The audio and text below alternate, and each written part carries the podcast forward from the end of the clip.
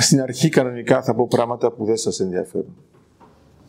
Ε, μετά στο τέλος θα καταλάβετε ότι τελικά σας ενδιαφέρουν. Ε, και στο ενδιάμεσο μπορεί και να πετύχω κάτι που θα σας ενδιαφέρει. Άρα, ε, αν είναι δύσκολο στην αρχή και φαίνεται λίγο απομονωμένο, θέλω να σκεφτείτε το εξής, ε, εφόσον το ήθελε ο Πέτρος. Ε, αν το 1974 κάποιος ήταν καλεσμένος σε μια άλλη χώρα για να μιλήσει για το τι γίνεται. Εσείς ως Κύπροι θα το θέλατε ή θα θεωρούσατε ότι είναι άχρηστο για την άλλη χώρα να ακούσει τι γίνεται εκεί; Αυτό είναι το ερώτημα, εντάξει.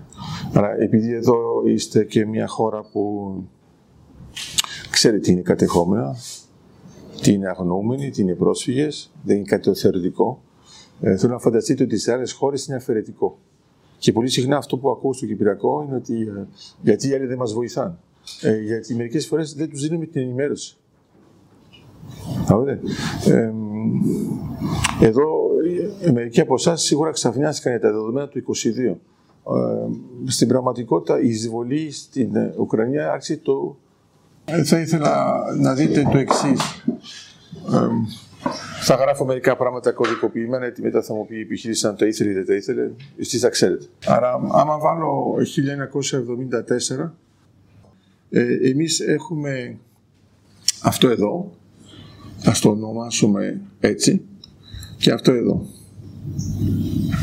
Είμαστε εντάξει; Ωραία. Αυτό που γίνεται τώρα είναι ότι αυτό εδώ για το ουκρανικό το έχετε ξεχάσει. Θα μιλάω γενικά, εντάξει, δεν θα είναι προσωπικά ε, προς Θεού, αλλά το έχουμε ξεχάσει και αυτό εδώ είναι το 2014 και αυτό εδώ είναι το 2022. Άρα, ε, εσείς κανονικά αυτό που ζήσατε, εντάξει όχι μικρές, μιλάω για τους άνδρες, ε, ήταν ένα μήνα διαφοράς. Και παρόλο που ήταν ένας μήνας, λέγατε δεν είναι ενημερωμένοι άλλοι. Ε, θέλω να σκεφτείτε ότι ε, π.χ. ο Πέτρος δεν με κάλεσε να κάνω διάλεξη το 2014. Αυτό είναι τις απαιτήσεις. Άρα ε, εδώ υπήρχε ήδη ένα πρόβλημα το οποίο το είδαμε μόνο εδώ. Ε, μου θυμίζει λίγο τη Συρία. Ε, πάνω κάτω καταλάβαμε όλοι ότι υπάρχει ένα πρόβλημα στη Συρία όταν ήρθαν οι μετανάστες. Να ξέρετε ότι οι πρώτοι μετανάστες ήρθαν μετά από τέσσερα χρόνια. Άρα αυτό τι σημαίνει; Ε, σημαίνει ότι ε, το λέτε ακόμα και στο λεξιλόγιο. Φαντάζομαι ότι διαβάζετε πολλά πράγματα σε blogs, ε, όλα έγκυρα βέβαια. Και όλα ενημερωμένα, όπως είναι και τα κανάλια. Ε, θα ήθελα να δείτε ότι ε, εσείς θα δεχόσασταν για το 1974 να χρησιμοποιούν τη λέξη πόλεμος. Ένα με την εισβολή. Μπράβο. Άρα, ε, άμα προσέξεις ακόμα και εσύ, Πέτρο, λες πόλεμο. Ναι. Για το άλλο. Σωστό. Εγώ θυμάμαι έτσι. Κάνω λάθη. Μπράβο, όχι, δεν πειράζει.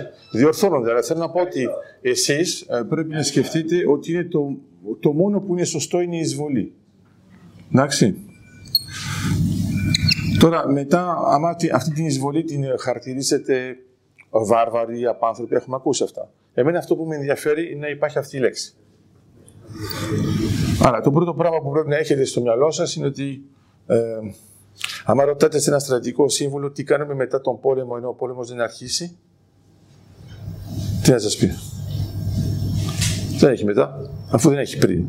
Ο πόλεμος δεν έχει καμία ανακήρυξη. Δεν είναι η Ρωσία που πολεμάει επίσημα εναντίον της Ουκρανίας. Δεν είναι πόλεμος.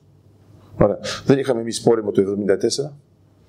Στην καλύτερη περίπτωση, σε στρατιωτικό επίπεδο το 1974 λέμε η μάχη. Και δεν λέμε ποτέ ο πόλεμος. Αλλά να ξέρετε ότι η μάχη ε, έγινε μετά την εισβολή πριν την κατοχή. Okay.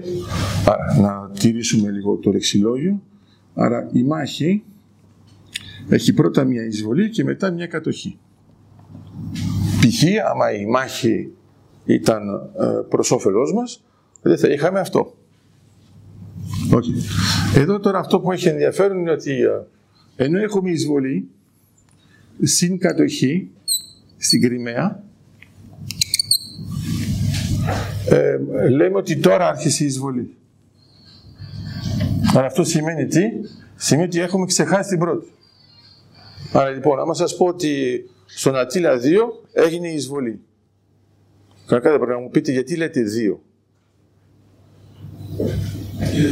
Άρα έγινε η δεύτερη φάση, σωστά.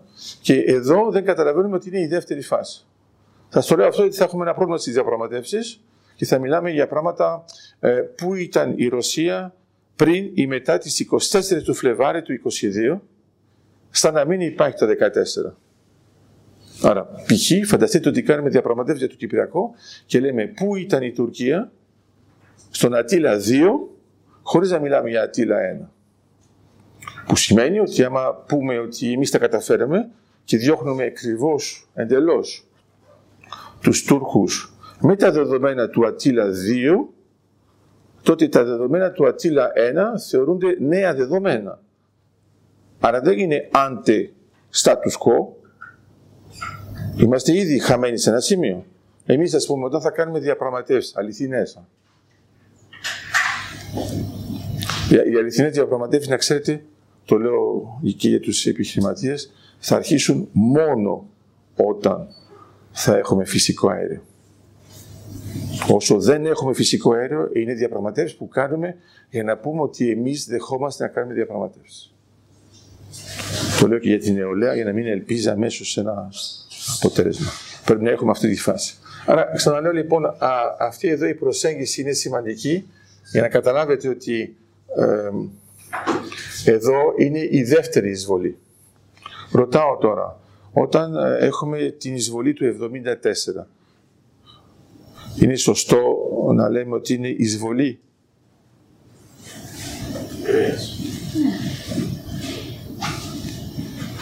Ναι. Έχετε δεύτερη ευκαιρία. Είναι η δεύτερη εισβολή. 1570-1571. Για όσους πιστεύουν ότι δεν έκαναν λάθος. Πώς θα είχαμε την δεύτερη εισβολή η οποία έχει επίσημη δικαιολογία να σωθούν τα αδέλφια των Τούρκων άμα δεν είχε γίνει η πρώτη εφόσον δεν θα είχαμε αδέλφια. Ωραία. Άρα, το ξαναλέω αυτό. Άρα είναι ένα πράγμα που είναι παράξενο, ειδικά όταν το κοιτάζουμε για τα δεδομένα τώρα. Ε, αν πάτε στα κατεχόμενα, και πάτε στην Αμόχωστο, στο λιμάνι της Αμοχώστου και έχετε τη θάλασσα και μπαίνετε και πάτε να στρίψετε να μπείτε στην πόλη. Παλιά πόλη μιλάμε. Εντάξει. Εδώ θα δείτε ένα έργο που έχουν κάνει οι Τούρκοι. Οι Τούρκοι, όχι οι Τουρκοκύπροι, οι Τούρκοι. Αυτό το έργο είναι αναπαράσταση της εισβολής του 1571. Ναι. Ε, είναι κρίμα γιατί αλλιώς θα το βλέπατε και θα αναλύσετε σωστά τι γίνεται. Άρα αυτοί δεν ξέχασαν, εμείς ξέχασαμε. Σωστά. Και θα σας πω και κάτι άλλο. Στην φάση Ατήλα 2, η διάταξη των καραβιών που είχαν οι Τούρκοι ήταν η ίδια με το 1570. Τώρα στεναχωρηθήκατε. Ε; Γιατί ρωτάω, άμα δεν το είχατε ξεχάσει, δεν θα ξέρατε ότι θα έπαιρναν αυτή τη διάταξη συμβολικά; Ένα άλλο πράγμα. Άμα θυμόσασταν καλά, θα δείτε ότι θα χρησιμοποιήσω το, το κόκκινο. Οι Τούρκοι λένε 1570-1571.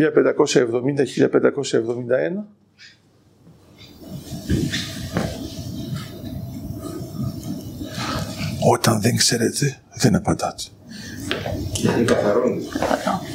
Ποτέ δεν λένε αυτό, λένε μόνο 1571.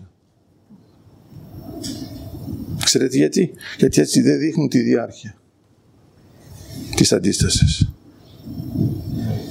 Κανονικά υπάρχουν αμοχωσιανοί εδώ. Τέλος από, από την περιοχή, ας το πούμε, να μην το. Υπάρχουν ή όχι; Πράγμα. Λίγα λόγια προπαγάνδα. Ναι, ναι, εγώ θα το πω και μπροστά σας με αγάπη. Θα δείτε ότι ε, πολλοί άνθρωποι από την Αμόχωστο έχουν την εντύπωση ότι έτσι όπως έγιναν τα γεγονότα του 1974 ε, δεν τους αρέσει και πάρα πολύ. Εγώ προσπαθώ να σας πω ότι η Αμόχωστος για όλη την Ευρώπη, για όλη, το λέω για τους Αμοχωστιανούς να τα πάρετε λίγο, ε, Για την Ευρώπη η αμόχωστος είναι η πιο μεγάλη, πιο μεγάλη αντιπαράθεση με τους Τούρκους για ένα χρόνο. Και μιλάνε πάνω για το 1570-1571. Εσείς, ειδικά οι αμοχωστιανοί, πρέπει κάθε φορά που βλέπετε αυτό, να, να προσθέτετε αυτό. Γιατί να ξέρετε ότι είναι μεγάλη ξεφτύλα για την Οθωμανική Αυτοκρατορία που είχε διάρκεια ένα χρόνο. συμβαίνει σήμερα με τους και Κάθε μέρα που περνάει είναι μια μεγάλη ξεφτύλα για τη Ρωσία και για τη φήμη της. Είμαι σίγουρος ότι εδώ υπάρχουν άνθρωποι που θεωρούσαν ότι η Ρωσία είναι κάτι πολύ δυνατό, στρατιωτικά, τεράστια εμβέλεια. Και ε, αυτό που θέλω να σας πω τώρα για να το χαρείτε αμέσως, ε, τα σύγχρονα οπλικά συστήματα της Ρωσίας έχουν τελειώσει ήδη. Τώρα πολεμούν με τα παλιά δεδομένα. Τρεις εβδομάδες. Μύθος. Πώς; Ο μύθος. Ναι, βέβαια, αλλά ο μύθος έχει τα καλά του. Ενώ εδώ ήταν πλασματικό. Αλλά να ξέρετε ότι αυτή την περίοδο στις μυστικές υπηρεσίες όλης της Ευρώπης και της Αμερικής δεν έχουμε μάθει ποτέ τόσα πολλά πράγματα από το υπάρχει σε αυτές τις τρεις εβδομάδες. Σε επίπεδο, σε επίπεδο σκακιστικό ε, θα άξιζε σε υψηλή στρατηγική να θυσιάσουμε την Ουκρανία και να πάρουμε αυτές τις πληροφορίες σε τρεις εβδομάδες που δεν τις έχουμε πάρει εδώ και 50 χρόνια. Αναφορικά με τους Ρώσους. Ναι, βέβαια, με τη Ρωσία, η Ρωσία, η Ρωσία γενικά, εντάξει, γιατί ε, για να είμαι λίγο πιο ακριβέστερος, ε, εδώ μιλάμε για τη Ρωσία του Πούτιν, όχι για τη Ρωσία, εντάξει. Ε, εγώ δεν έχω κανένα πρόβλημα με τους Ρώσους, ούτε με τους Ουκρανούς. Ε, εγώ είμαι υπέρ των Ρώσων τώρα που παλεύουν και πάνε σε διαδηλώσεις ενώ ξέρουν, ξέρετε, εμείς τώρα είναι εύκολο να πούμε κάτι. Okay. Αν σας έλεγα ότι μετά από αυτή τη διάλεξη έχει εδώ ανθρώπους που μας περιμένουν και ανάλογα τι έχουμε πει, πάμε ή από εδώ φυλακή ή από εδώ ελεύθερα. Ε, είναι μερικοί από εσάς που θα έφευγαν πριν μιλήσω. Ε, πόσοι θα έμεναν πραγματικά, εκτός από τον Πέτρο; Γιατί θα έλεγαν εμείς δεν φταίμε, αυτός είναι ο φίλος, ε, δεν κατάλαβα. Μας έβρεσε. Όχι, το λέω αυτό με χιούμορ γιατί ξέρετε, οι δημοσιογράφοι, το λέω για τις γυναίκες να χαίρονται περισσότερο. Ε, γιατί λέμε ότι δεν έχουν εξαρτήματα οι γυναίκες. Εγώ βλέπω ότι πολύ συχνά οι άντρε δεν έχουν εξαρτήματα. Οι γυναίκες, κατά παραδοξό τρόπο, είναι ικανές να μπουν σε ένα τηλεοπτικό κανάλι κρατικό, να κρατάνε ένα πανό και να λένε μην γίνετε ζόμπι, μην ακούτε την προπαγάνδα. Μην ανησυχείτε, αμέσως μετά συνελήφθη. Εντάξει. Υποτίθεται ότι είναι ένας δίκαιος αγώνας. Εγώ αυτό που βλέπω είναι ότι οι απαγορεύσεις στα blogs, στα κανάλια, και εδώ που έχουμε και κανάλι, δεν είδα εγώ το ανάλογο ούτε στην Αμερική, ούτε στην Ευρώπη, ούτε στην Ουκρανία να λένε ξαφνικά παιδιά μην μιλάτε για αυτά που γίνονται. Ε, αφού υποτίθεται ότι είναι καλό. Θέλω τώρα να σκεφτείτε. Το 1974 είστε σίγουροι όλοι ότι τα κανάλια στην Τουρκία ήταν ανοιχτά; Στο, στο μυαλό σας. Αυτά που είναι με την κυβέρνηση, ναι. Ναι, τα άλλα. Ε, ναι, αλλά εσείς στο μυαλό σας ε, φαντάζομαι ότι λέγατε ότι οι Τούρκοι μπήκαν. Το θέμα είναι ότι είναι οι Τούρκοι του Ετσεβίτ, οι ποιοι οι Τούρκοι ήταν εκείνη τη στιγμή. Βλέπετε, όταν λέμε ας πούμε η, η Ιταλία πριν το 1947, λέμε για τους Ιταλούς τους φασίστες του Δεύτερου Παγκόσμιου Πολέμου ή τους Ιταλούς του 1947 που είναι στη Συνδίκη Παρισία. Δεν είναι οι ίδιοι. Δεν είναι οι ίδιοι. Εντάξει. Άρα, λέω λοιπόν, ότι άμα κοιτάξετε το θέμα της διάταξης και κοιτάξετε τι έχει γίνει, στην πραγματικότητα στην Κύπρο ζούμε τη δεύτερη εισβολή. OK. Okay. Μετά μερικές φορές ακούτε στην Τουρκία λένε εμείς είχαμε κάνει εισβολή ακόμα και αν δεν υπήρχαν Τουρκοκύπροι. Συμφωνούμε; Εγώ θα σας το πω ανάποδα τώρα. Το 1878 έδωσαν την Κύπρο στους Άγγλους στη συνθήκη Βερολίνο με μυστικές διαπραγματεύσεις ενώ υπήρχαν Τουρκοκύπροι οι οποίοι εκείνη την εποχή λεγόταν Τούρκοι. Όταν ακούτε για τους Τουρκοκύπριους, ε, οι αντιπαραθέσεις του τύπου αριστερά-δεξιά, να ξέρετε, εγώ το αριστερά και δεξιά το βλέπω σαν το ποδήλατο. Άμα είσαι μόνο δεξιά, ε, πέφτεις. Άμα είσαι μόνο αριστερά, πάλι πέφτεις. Άμα κάνεις αριστερά-δεξιά, προχωράς. Και πάνω κάτω είναι αυτό που γίνεται στην εξουσία. Μια φορά ψηφίζετε εδώ, μια φορά ψηφίζετε εδώ, ξαναψηφίζετε εδώ. Σημασία να προχωρά. Αυτό που βλέπω είναι το εξής. Είναι, είδατε τώρα, ε, είχαμε δηλώσεις από τον Πρωθυπουργό της Ελλάδος, ο οποίος ξεκαθάρισε σήμερα ότι είναι καλό να έχουμε φυσικό αέριο και να το αξιοποιήσουμε. Έχουμε το κοίτασμα Αφροδίτη από το 2011 και να ρωτιόμαστε, ξέρετε, να το χρησιμοποιήσουμε, να μην το χρησιμοποιήσουμε. Έχουμε αρκετό, δεν έχουμε αρκετό, να περιμένουμε να έχουμε πιο αρκετό. Αλλά το ερώτημα μετά στο τέλος λες, δηλαδή ότι έχεις τον γλάφκο και η καλυψό που είναι το διπλάσιο το καθένα από την Αφροδίτη, την Αφροδίτη που την πουλήσαμε στους Αιγύπτους γιατί δεν θα είχαμε άλλο. Και, και την πουλήσαμε αλλά με αγωγό. Ενώ λέγαμε ότι ο αγωγός δεν γίνεται. Και λέγαμε μετά ότι ο Ίστιμεν δεν γίνεται, αλλά τώρα λέμε ότι γίνεται, χάρη στην Ουκρανία. Όφελος. Μεγάλη. Κανονικά ήταν του τύπου, να, τα είδατε αυτά, ε; αυτές τις τελευταίες εβδομάδες πριν το Ουκρανικό ήταν του τύπου, ε, ο αγωγός μάλλον το θάψαμε. Πρώτα απ' όλα είναι ηλίθιο να λέμε ότι είναι ασύμφορο γιατί έχει γίνει ήδη η βιωσιμότητα και έχουμε ήδη τα αναλυτικά. Ναι, σωστά. Αλλά λέω δεν έχει πλάκα να το λένε μετά τις μελέτες. Αν το πεις πριν, έχεις δικαίωμα, είναι λόγω άγνοιας. Αν το λες μετά, είναι λόγω προπαγάνδας.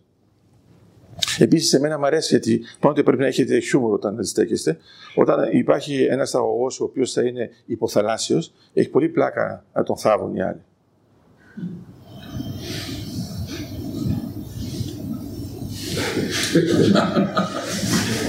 Στην πραγματικότητα είναι μόνο ευρωάζια interconnected που μπορεί να θάψεις γιατί πηγαίνει ένα μέτρο κάτω από το πυθμένο. Ενώ ο αγωγός στέκεται πάνω στο πυθμένο, αλλά δεν θάβεται αλλά βυθίζεται. Δεν είναι ορείται. Όχι, όχι. Κάτω, κάτω. Είναι, είναι βάρος, είναι βάρος. Ναι, ναι. Όχι. Το επιπλέει αυτό που σκέφτεστε μάλλον είναι ότι όταν έχουμε τη διασύνδεση εγώ λέω και... Ε, δική σου δεν είναι έτσι. Ναι, Εντάξει, λοιπόν, άρα και μερικές φορές το καλώδιο είναι όντως εκρεμές, όπως έχουμε στη διασύνδεση Ελλάδα-Ιταλία. Εντάξει, δηλαδή δεν έχουμε πολύ ρεύμα και όταν είναι απαραίτητο το βυθίζουμε. Εδώ για το Ευρωάζια Interconnector θα είναι ένα ιταλικό ρομπότ που κατεβαίνει. Για όσους πιστεύουν ότι δεν θα γίνει το καλώδιο, να ξέρετε ότι το καράβι είναι ήδη φτιαγμένο των Ιταλών. Εμένα μου αρέσει όταν υπάρχουν τέτοια πράγματα που αυτός που το ζητάει δεν το πιστεύει και όλος που του το ζήτησες έχει φτιάξει το καράβι που θα το βάλει.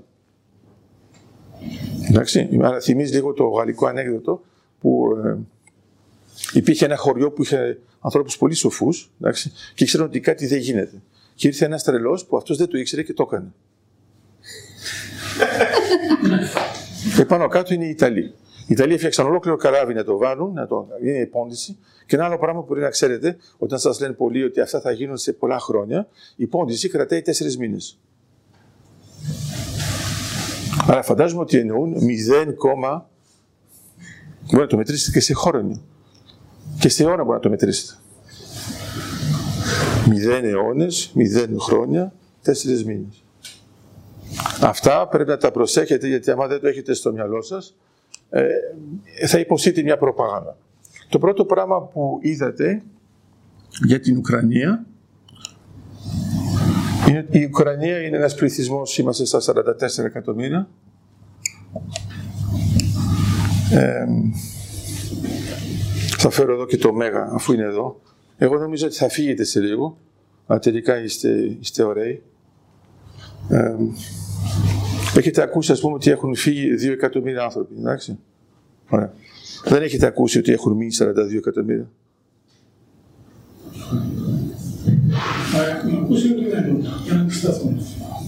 Δεν ακούσω όμως το νούμερο. Δεν θα ήταν καλό να το διαδώσεις κι εσύ. Ωραία. Όταν ας πούμε εδώ στην Κύπρο λες, έχουμε 200.000 πρόσφυγες. Ε, ναι. Μόνο. Εντάξει. Είναι εντελώς διαφορετικό όπω το παρουσιάζεται. Άρα, άμα σας πει κάποιος, κανονικά όταν θα έμπαιναν μέσα οι Ρώσοι, θα πρέπει να είχαν φύγει τα 44 εκατομμύρια. Σαν μερμήγκια. Να σωθούν. Και τα 42 έχουν μείνει. Και επιπλέον, το ξέρετε, είναι θετικό. Προσέξτε μου πείτε μετά για σεισμό και βλακίες. Ε, οι γυναίκες και τα παιδιά τα στέλνουν, οι άντρες μένουν. Δεν είναι ακριβώς το ίδιο. Γενομάχος πληθυσμός. Ναι, μα είναι λογικό και καλά κάνουν. Και καλά κάνουν. Αλλά θέλω να πω ότι μην το βλέπετε, ας πούμε, σαν τους μετανάστες, ελευθερομετανάστε και το βάλετε όλο πακέτο του τύπου Α, θα έχουμε πάλι τα ίδια. Γιατί εγώ αυτό που βλέπω από τη Συρία και Ιράκ, είχαμε πολλούς άντρε, νέους, χωρίς οικογένειες, ενώ μας έλεγαν ότι εκεί πέρα γίνεται γενοκτονία. Και έλεγα από την αρχή, σε στρατηγικό επίπεδο, οι γυναίκες τις αφήνετε εκεί με τα παιδιά σας και εσείς έρχεστε εδώ για να δουλέψετε. Το οποίο αυτό θα βοηθήσει τις γυναίκες και τα παιδιά να αντιμετωπίσουν τη γενοκτονία. Εγώ δεν έχω δει ποτέ τέτοια αντιμετώπιση γενοκτονίας. Ενώ τώρα εδώ με τους Ουκρανούς βλέπω ότι πάνε και υπάρχουν και άντρες που πηγαίνουν με τη γυναίκα τους και τα παιδιά έως τα σύνορα και ξαναέρχονται στην περιοχή τους. Εντάξει. Εντάξει, αυτό είναι άλλο επίπεδο. Άρα, στα 44 εκατομμύρια ε, λέμε ας πούμε ότι θα είναι αρχικά είχαμε την προπαγάνδα του τύπου θα είναι ένας περίπατος. Δεν θα γράψω καν τη λέξη περίπατος ολόκληρη για να μην είναι ευριστικό. Αλλά πείτε μου μια αλήθεια έτσι μεταξύ μας, χωρίς να το πείτε βέβαια. Μήπως το πιστέψατε κιόλας; Εγώ το πίστεψα. Όταν σε, με πεις είναι προπαγάνδα, το παραδέχω. Ναι, αλλά θέλω να σου πω ότι να θυμάσαι ο άλλος είχε μαθητή και τον Θωμά Σωστό. και τον Πέτρο. Σωστό. Άρα μην αγχώνεσαι. Ευχαριστώ. Εντάξει. Λοιπόν, λέω. Τι ράγει. Ε, και ο Παύλος ήταν διώκτης και μετά... Εντάξει. Άρα, ο, γιατί λέω για τον περίπατο; Ε, η Ρωσία αυτά τα οπλικά συστήματα, μεγάλη δύναμη. Και αν προσέξετε, στην αρχή ήταν, ακόμα και οι Ουκρανοί έλεγαν, ε, εμείς θα αντιστεκόμαστε στη πιο ισχυρή δύναμη του κόσμου. Μετά άλλαξαν, είπαν στη δεύτερη πιο ισχυρή δύναμη του κόσμου και τώρα είναι στην τρίτη. Ε, Έχουν περάσει μετά την Κίνα. Οι Ουκρανοί, οι Ουκρανοί έχουν την ψυχή και τον εξοπλισμό από Αμερικάνους. Ε, Εξοπλισμό από Αμερικανούς δεν έχουν και πάρα πολύ ακόμα. Εντάξει. Ναι. Ενώ οι Ρώσοι έχουν εξοπλισμό αλλά δεν έχουν την ψυχή. Μην μη το λέτε, μην το λέτε έτσι. Μην το λέτε έτσι. Έχουν μια χαρά ψυχή οι Ρώσοι. Απλώς το θέμα είναι ότι δεν πας να πολεμήσεις ε, για να κάνεις ό,τι να είναι. Τι προσπαθώ να σας πω. Αυτό που γίνεται τώρα, για μας, το ανάλογο, θα ήταν να έρχεται η Ελλάδα να επιτεθεί την Κύπρο. Εγώ μπορώ να σας πω ότι θα βλέπατε πολλούς Κύπριους, πολλούς Κύπριους που θα είχαν την ψυχή και εσείς θα μου λέγατε πολλούς Ελλαδίτες που δεν έχουν την ψυχή. Μα δεν έχουν την ψυχή γιατί είναι και δικό τους. Π.χ. το Κίεβο που δεν το ισοπεδώνουν είναι ιερό για τους Ρώσους. Καταλαβαίνετε. Α πούμε ότι εμείς έχουμε ένα πόλεμο μεταξύ Ελλάδας και Τουρκίας. Okay? Και βομβαρδίζουμε μια πόλη, άσχητη που δεν την ξέρουμε καν. Είναι το ίδιο η Ελλάδα να βομβαρδίζει την Κωνσταντινούπολη; Δηλαδή, εξηγήστε, ας πούμε, στι Έλληνες ότι για να κερδίσουμε την Τουρκία θα πρέπει να ισοπεδώσουμε την Κωνσταντινούπολη. Την Αγία Σοφία. Ειδικά αυτό. Ειδικά αυτό. Είναι την εκκλησία στο Κίεβο. Ναι, αυτό γίνεται τώρα και αυτό είναι ένα πρόβλημα που είναι πολύ σοβαρό γιατί εμένα γιατί μου αρέσει, γιατί είναι ένα όχι επifαινόμενο, είναι ένα υπόβαθρο που δεν έχει σβηστεί από τη Σοβιετική Ένωση. Δηλαδή παρόλο που αυτό υποτίθεται ήταν αθάνατο από το 17, 21 αυτή η πραγματικότητα, μέχρι το 91, δεν μπορεί να κάνει μια κίνηση που θα την έκανε με μεγάλη άνεση αλλού. Χαρκίβ. Ωραία. Εσείς όταν ακούτε, ας πούμε, ότι βομβαρδίζετε το Χαρκίβ, τι λέτε; Εντάξει, κρίμα για την πόλη, έτσι δεν είναι; Ναι, το θέμα είναι ότι το Χαρκίβ είναι σχεδόν όλοι ρωσόφιλοι και ρωσόφωνοι. Και γιατί τους βομβαρδίζει εκείνους. Δεν είναι αρκετά Ρώσοι. Είναι just. Αυτό πρέπει να το, να το προσέχετε, γιατί θέλω να το κάνετε και με τα κυπριακά δεδομένα. Οι Τουρκοκύπροι είναι αρκετά Τούρκοι για τους Τούρκους. Όχι. Θεωρούν ότι έχουν γίνει και λίγο σαν εμάς. Και αυτό δεν είναι καινούριο. Αν κοιτάξετε τι έγινε στην Κρήτη, και αυτό έχει ενδιαφέρον και για εσάς. Στη Κρήτη το 1897, όταν σκότωσαν οι Τούρκοι 17 Άγγλους, η Αγγλία είπε Έφυγε ο στρατός. Γεια σας. Τι είναι το παράξενο; Οι τουρκοκριτικοί έφυγαν όλοι και αυτοί. Δεν είχε κανένας διωγμός. Κανένας δεν τους είπε να φύγουν. Και πήγαν πού; Δεν πήγαν Τουρκία. Πήγαν στη Ρόδο. και στην ΚΟ. Γιατί, θα μου πείτε, επειδή ήταν Οθωμανική Αυτοκρατορία εκείνη την περιοχή. Ε, Δεν είναι αρκετό. Είναι μια ασφαλεία με τους άντρες. ε, όχι, όχι, όχι, όχι. Με τους Έλληνες δεν έδωσαν ασφάλεια. Τους άλλους κριτικούς. Άρα έχει ενδιαφέρον γιατί άμα το σκεφτείτε, αυτοί οι Τούρκοι ήταν εκεί από το 1669. Όμως το 1897, όταν έφυγε ο στρατός, έφυγαν μαζί του. Τα. Εδώ δεν άκουσα κανένα να λέει τα πάτρια εδάφη, τόσα, τόσο καιρό είμαι εδώ. Έφυγες μόνος σου, κανένας δεν σου είπε να φύγεις. Είναι ένα πράγμα που δεν νιώθετε με ακρίβεια στην Κύπρο είναι ότι ε, όταν θα φύγει ο στρατός της Κύπρου, των κατεχομένων, θα φύγουν και οι έπικοι. Οι εισβολείς. Ενώ εσείς λέτε στο μυαλό σας ότι άλλο τα στρατεύματα και άλλο οι έπικοι. Οι έπικοι δεν θα νιώθουν ασφάλεια εδώ. Γιατί οι έπικοι ξέρουν ότι είναι έπικοι. Αλλά το θέμα είναι ότι το φαντάζεστε τι σημαίνει να, να ξέρεις ότι είσαι έπικος δύο αιώνες. Με την παρόδο του χρόνου όμως δεν κερδίζουν, δεν κάνουν ρίζες, δεν κάνουν οι επίκοι. Σας δίνω το παράδειγμα. Δεν είναι το 1669-1897. Ιστορία είναι. Γιατί έφυγαν όλοι αυτοί που είχαν ρίζες. Γιατί και τις ρίζες ξέρεις που τις έβαλες. Ενώ εσείς το βλέπετε αρνητικά. Λέτε ρίζος σαν να δεν θα φύγουν. Οι Αρμένοι είναι πιο παραδοσιακοί. Έχουν ένα γλυπτό που λέγεται παπίκ τατίκ. Ο παππούς και η γιαγιά. Αλλά βλέπετε ένα γλυπτό. Έτσι. Μόνο τα κεφάλια. Και τι λένε στους Αζέρους, αυτό το γλυπτό, τι λέει; Εμείς είμαστε θαμένοι μέσα. Αυτή είναι η γη μας. Αλλά στο γλυπτό βλέπουμε το κεφάλι. Και στην πώς είναι... Αυτό δεν το έχουν χτυπήσει ούτε καν το γλυπτό οι Αζέροι. Δεν έχει πλάκα. Ενώ είναι στο Αρτσάχ. Αλλά υποτίθεται στα κατεχόμενα.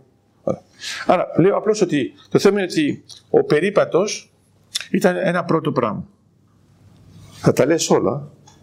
Εγώ γι' αυτό σας ήθελα να μάθω. Όχι, ε, όχι, όχι, όχι. Εγώ λέω θα τα λες εσύ όλα. Α, μετά από... όχι, όχι, μετά για από- το πλαίσιο της προπαγάνδας. Έχω πήγε Ας πούμε, στην έχουν- Αγγλική, είμαι έτοιμος να κάνω εξετάσεις.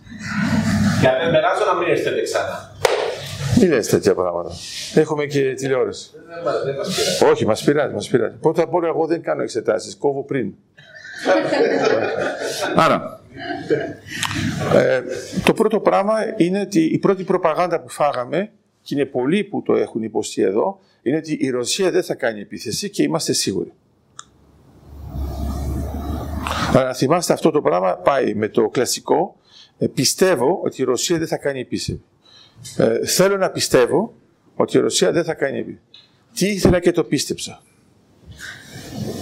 Ωραία. Το πρώτο πράγμα λοιπόν είναι ότι όταν ήταν η επίθεση, το πρώτο που ακούγατε είναι ότι η Αμερική και το Ηνωμένο Βασίλειο έλεγαν ότι θα γίνει η επίθεση. Άρα δεν θα σας βάλω να σηκώσει το χέρι γιατί έχουμε την κάμερα, αλλά θα έχει ενδιαφέρον να σκεφτείτε ποιοι από εσάς πίστευαν ότι μάλλον αυτά ήταν ακραία ρε παιδιά.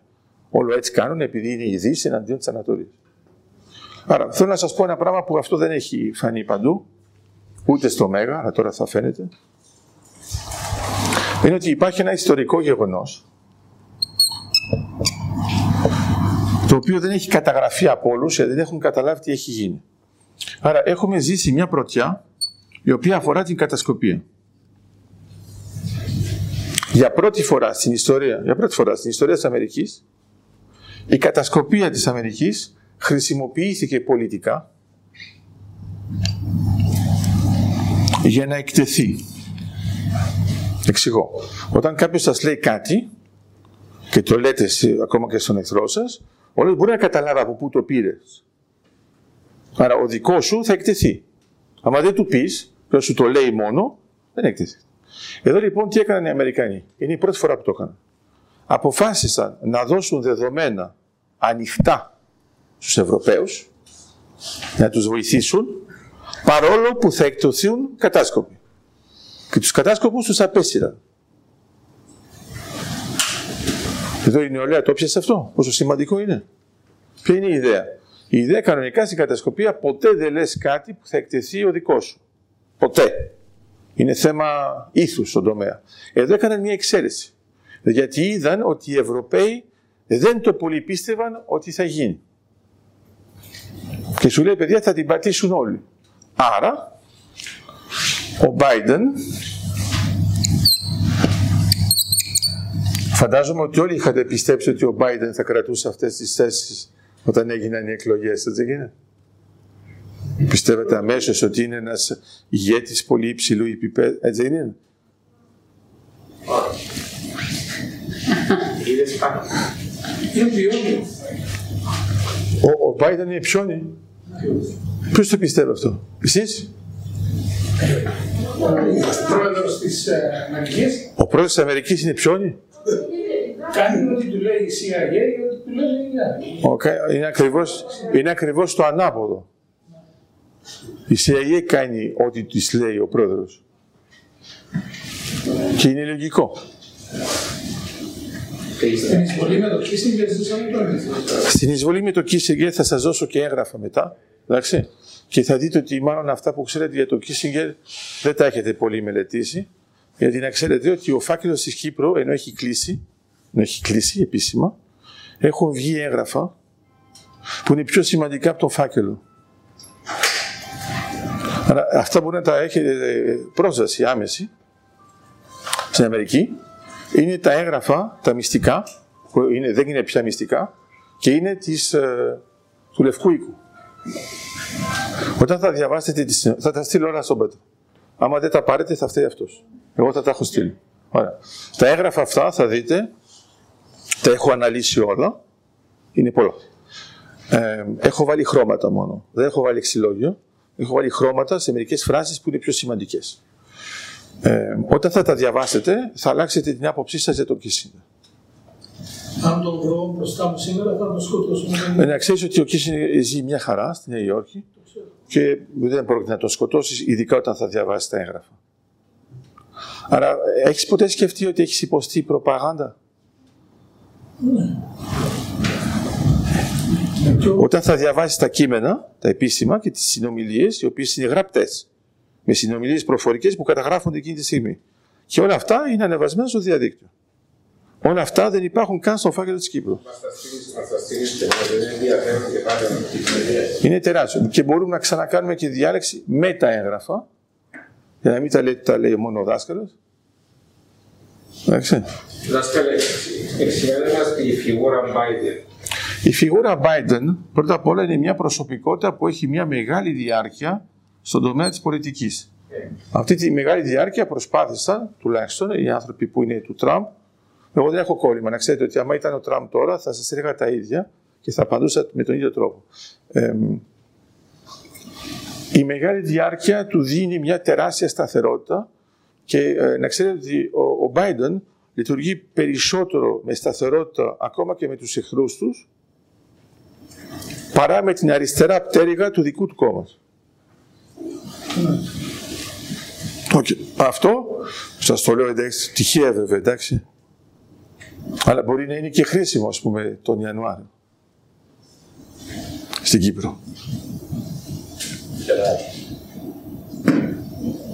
Πώς είναι. Το να είσαι από εδώ, να τα έχεις καλά και από εκεί.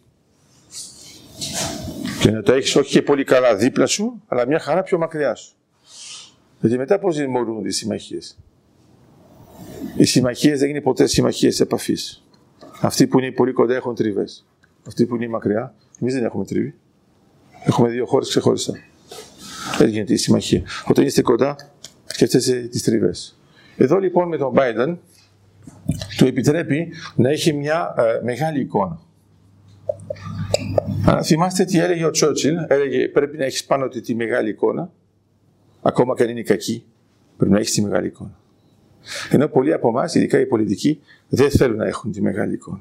Όταν δίνουμε συμβουλές, λένε δώστε μου συμβουλή γι' αυτό. Και του λες με αυτή η κίνηση, άμα την αναλύσει σε πιο μεγάλη σκακέρα, δεν είναι καλή.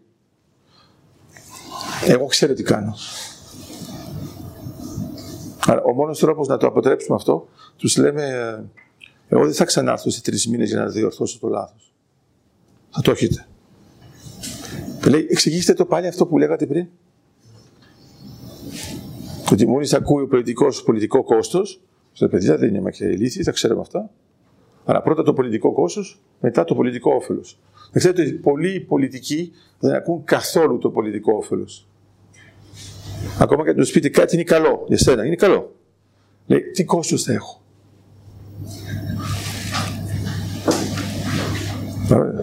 Γιορτάζει, έχει γενέθλια, του, του ετοιμάζεται μια τούρτα και σας λέει τι κόστος θα έχω. Ε, τα κεριά, ξέρω εγώ. Θα καγούν. Άρα, ο Biden είναι μια χαρά και ξαναλέω αυτό που μάλλον δεν σας άγγιξε πάρα πολύ, είναι ότι η συνεργασία Αμερικής με Ευρωπαϊκής Ένωσης είναι κάτι το προφανές. Γιατί η Ευρωπαϊκή Ένωση, που είστε και μέσα στην Ευρωπαϊκή Ένωση, δεν είναι ακριβώς το ίδιο με το ΝΑΤΟ. Εντάξει, άμα είναι ΝΑΤΟ, είναι λογικό. Άρα η Αμερική είναι λογικό να παίζει εδώ, ε, δεν είναι τόσο λογικό να παίζει εδώ. Μόνο που τώρα κατάλαβε ότι υπάρχει ένα σοβαρό πρόβλημα. Εδώ. Το σοβαρό πρόβλημα δεν είναι μόνο ότι θέλει να χτυπήσει την Ουκρανία, είναι ότι ουσιαστικά ε, χτυπάει ήδη τη Σουηδία και την Φιλανδία. Την ξέρετε καλά τη Φιλανδία; Ναι. Ωραία. Η Σουηδία τώρα... Άρα την ξέρετε καλά. Άρα ξέρετε ότι έχει κατεχόμενα. Τα οποία τα ονομάζεται Ρωσία. Ναι. Η Φιλανδία έχει κατεχόμενα. Πώς; Η Φιλανδία έχει κατεχόμενα. Ναι, ναι. Η Ρωσία καταπατά τη Φιλανδία από το δεύτερο παγκόσμιο πόλεμο και η περιοχή Καρέλια είναι κατεχόμενα. Μόνο που εμείς τη λέμε Ρωσία. Άρα, άμα πας να δεις έναν ε, Φιλανδό που είναι από αυτή την περιοχή και του λες πήγε στη Ρωσία. Ακούει. Δεν ευριάζει. Εντάξει, ναι, θα σε βρεις, βέβαια θα σε βρεις. Αλλά λέω το ίδιο. Α πούμε, φανταστείτε ότι, όπως λέγαμε για τα παιδιά που είναι από την Αμόχωστο, εντάξει, ε, λέμε στο σενάριο, τώρα είναι οι φωτογραφίες ή βίντεο; Βίντεο. Γιατί δεν μπορώ να το πω εντελώς στο παράδειγμα, θα το πω έτσι πιο μετά, δικά μας, όταν θα πέρασει οι φωτογραφίες. Πω μετά. Ε, εντάξει. Απλώς, ε, ειδικά με αυτόν εδώ, καλύτερα να μην ευριάσει.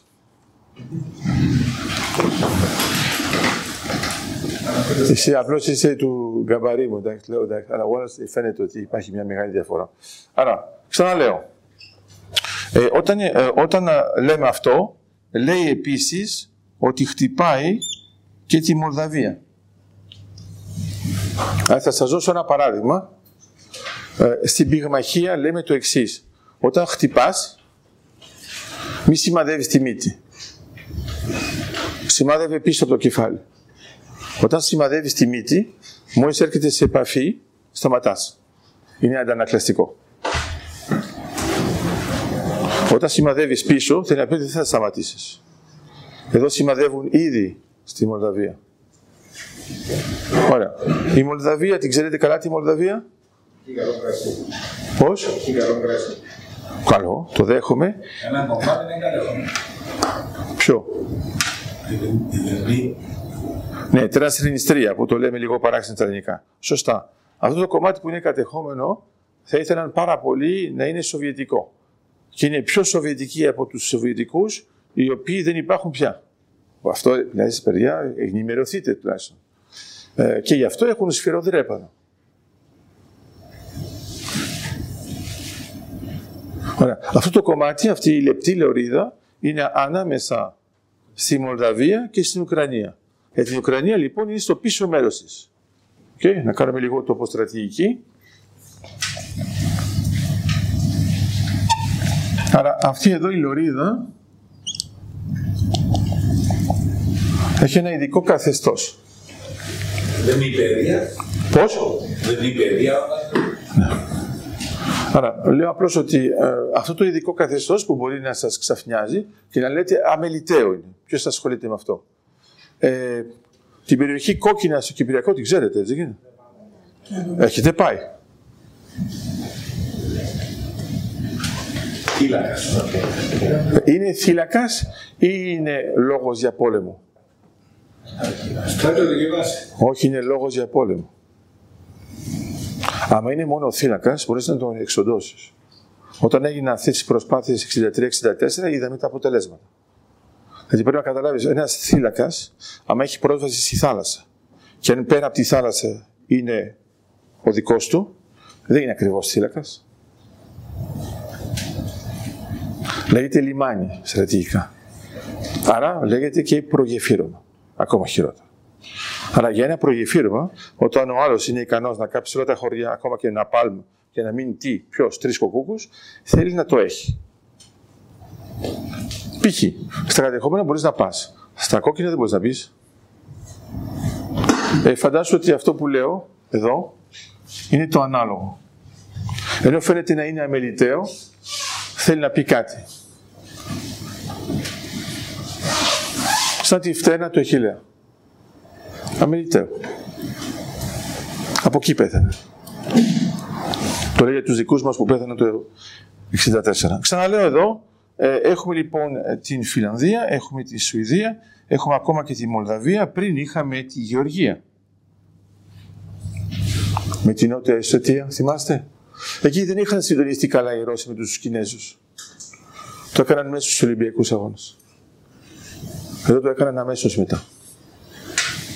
Αλλά πριν τους Παραλυμπιακούς και καταλαβαίνετε ας πούμε, πρώτα απ' όλα, εσείς παρακολουθήσατε Παραλυμπιακούς Αγώνες; Όχι. Το έσβησαν εντελώς αυτό το γεγονός, αλλά οι Κινέζοι το πήραν λίγο στραβά, αλλά τέλος πάντων, εντάξει, δεν ήταν Ολυμπιακοί. Ε, αυτό εδώ το βλέπετε και με τη Συρία. Αν κοιτάξετε λοιπόν τη μεγάλη εικόνα, θα δείτε ότι το θέμα της Ουκρανίας είναι απλώς ένα κομμάτι της κακέρας. Αυτό βλέπουν αυτοί και αυτοί. Άρα, να το πούμε λίγο διαφορετικά. Ας πούμε ότι είσαι Φιλανδός, έχεις ήδη κατεχόμενο. Okay. Ο Σουηδός είναι υποτίθεται ουδέτερος. Και ο Φιλανδός. Δεν είναι μια ουδετερότητα από αγάπη, είναι μια ιδιότερα εξαναγκαστική. Okay. Δεν έχει καμία σχέση βέβαια με την Ελβετία. Η Ελβετία και αν είναι ουδέτερε, δεν είναι; Η Ελβετία αυτή την περίοδο δεν είναι πια ουδέτερη. Του λέει εντάξει, υπάρχει και ένα όριο ουδετερότητας. Έχει ενδιαφέρον. Γιατί τώρα όταν μιλάμε για την Ουκρανία, ε, μας λέει η Ρωσία ότι θα ήθελα να έχω ένα καθεστώς σαν τη Σουηδία. Έχει πολύ πλάκα. Γιατί πριν φοβέρισαν ήδη τους Σουηδούς, κοιτάξτε μην κάνετε κάτι με τον ΝΑΤΟ. Και μετά σου λένε, ελπίζω να θες αυτό το καθεστώ. Γιατί να το θες, αφού σε έχουν φοβερήσει ήδη. Άρα, ε, η Σουηδία και η Φιλανδία θα μπουν στο ΝΑΤΟ. Τώρα μπορεί να είστε εναντίον του ΝΑΤΟ, να μην σας αρέσει το ΝΑΤΟ, δεν έχω θέμα. Εγώ σας κάνω την ανάλυση, μετά το βλέπετε. Είναι μεγάλη εικόνα, μικρή εικόνα. Άρα,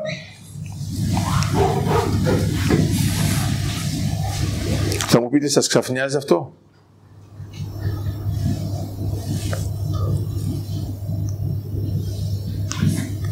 Ξέρω, δεν απαντώ. Ε, άμα σας έλεγα ότι σε κάποια φάση η Κύπρος θα μπει στο ΝΑΤΟ, φαντάζομαι θα σας ξαφνιάζει πιο πολύ, έτσι δεν Θα μας άρεσε. Πώς; Θα μας άρεσε. Δεν είναι το θέμα αν θα σας αρέσει, είναι αν πολεμάς για να γίνει. Θες να το ηχογραφείς καλύτερα αυτό, ε; Ηχογραφούμε. Εδώ, αυτό είναι το κινητό σου. Το κινητό μου είναι Δεν είναι ηχογραφή. Α, είναι για να μου δείξει το παιδί σου μόνο. την εγγονή μου. Ναι. Α, είναι η κο- η κο- Είναι η κόρη της. Αυτή είναι η κόρη. Αυτή είναι η κόρη μου και αυτή είναι η γειτονική άλλη και είναι η κόρη μου. Στην άκρη. Να σας ζήσει. Ευχαριστώ. Παπάς, για να μου. Εγώ λέω την αλήθεια. Α, Τα άλλα είναι κοινωνικά. Σένα σε ξέρω. Όχι, σένα σε ξέρω. Γιατί να, να, του- να σας πω να, να τους ζήσετε. Το αυτός είναι δικός μου. Εσείς τώρα θα δούμε, εντάξει. Μπορεί να σας έχει επιβάλει. Θα φάτε και μετά μαζί μας; Η γυναίκα μου. Η γυναίκα την έχω εντοπίσει, εντάξει. Αυτή είναι power, είναι άλλο. Με αγάπη αυτά είπαμε, λευκό. Το, το λευκό του ουδέτερο το, το πήρατε για τη Σουηδία, για τη Φιλανδία; Οκ. Εγώ θέλω να σας πω το εξής λοιπόν, άρα θα το βάλω αυτό. Να το σκεφτείτε λίγο. Αυτό που έχει σημασία είναι ότι ε, όλοι καταλαβαίνουν ότι εδώ γίνεται μια ε, θεωρία ντόμινο και ε, καταλαβαίνουν στη Ρωσία ότι η γεωργία δεν έφτανε. Μα τώρα θα σας δώσω μερικά παραδείγματα για να καταλάβετε πού το πάω. Ακούσατε από τον Πούτιν ότι δεν πρέπει να υπάρχει η Ουκρανία στο δυτικό μέρος διότι συνορεύει με τη Ρωσία. Το ακούσατε αυτό. Ωραία. Εγώ ρωτάω. Οι βαλτικές χώρες δεν συνορεύουν με τη Ρωσία. Ναι, Μη, λέ- μη λες τέτοια. Όταν είμαι εδώ μη λες τέτοια. Οι δύο. Όχι τρεις. Τα ξαναδείς στο χάρτη. Το σημειώνεις, θα το ξαναδείς, να το διασταυρώνεις. Αυτά που λέω δέσω τα διασταυρώνεις. Άρα, η μία εμποδίζει την άλλη, γι' αυτό δεν μπορείς να έχεις. Οι δύο συνορεύουν. Δύο συνορεύουν. Δεν συνορεύουν δύο. Δεν έχεις ιδέα. Δεν πειράζει. Εγώ αυτό που λέω είναι ότι το 2004 οι τρεις χώρες μπήκαν στην Ευρωπαϊκή Ένωση, το 2004 μπήκαν και στο ΝΑΤΟ. Άρα οι δύο συνορεύουν. Εγώ δεν άκουσα τη Ρωσία να λέει ε, μην τολμήσετε να μπείτε στο ΝΑΤΟ ενώ συνορεύετε. Δεν είναι παράξενο αυτό. Δεν το σημειώνετε αυτό, να το εξετάσετε, να δείτε αν είναι αλήθεια ή όχι. Ε; Άρα, τρεις βαλτικές χώρες μπαίνουν στην Ευρωπαϊκή Ένωση, μπαίνουν και στο ΝΑΤΟ. Το θυμάσαι, είναι, είναι τη χρονιά που το χαρήκατε. Ναι, είχαμε κι εμείς. Ε, μαζί μας το πήραν το 2004. Το ξέρω. Για να μας βάλουν εμάς, έβαλαν άλλο 9 χώρες. Αν δεν ήταν να θέλουν να βάλουν τους 9 χώρες, εμάς δεν θα μας έβαλαν ποτέ. Σωστά και είναι το επιχείρημα που χρησιμοποιήσει η Ελλάδα. Λέει, ή θα είναι οι 10 ή δεν μπαίνει κανένας. Το είπες λίγο ανάποδα. Εμείς είχαμε ήδη όλα τα κριτήρια στην Κυρή- στην Κύπρο και μπορούσαμε να περάσουμε. Άρα περάσαμε αυτό. Αυτό έγινε το 2004. Ωραία. Αυτές λοιπόν από τις τρεις χώρες είναι δύο που συνορεύουν. Συνορεύουν, αλλά πόσο συνορεύουν. Επάνω κάτω, όταν θα κοιτάξετε τις αποστάσεις, είναι σχεδόν στην ίδια απόσταση από την Ουκρανία στη Μόσχα, βαλτικές χώρες στη Μόσχα.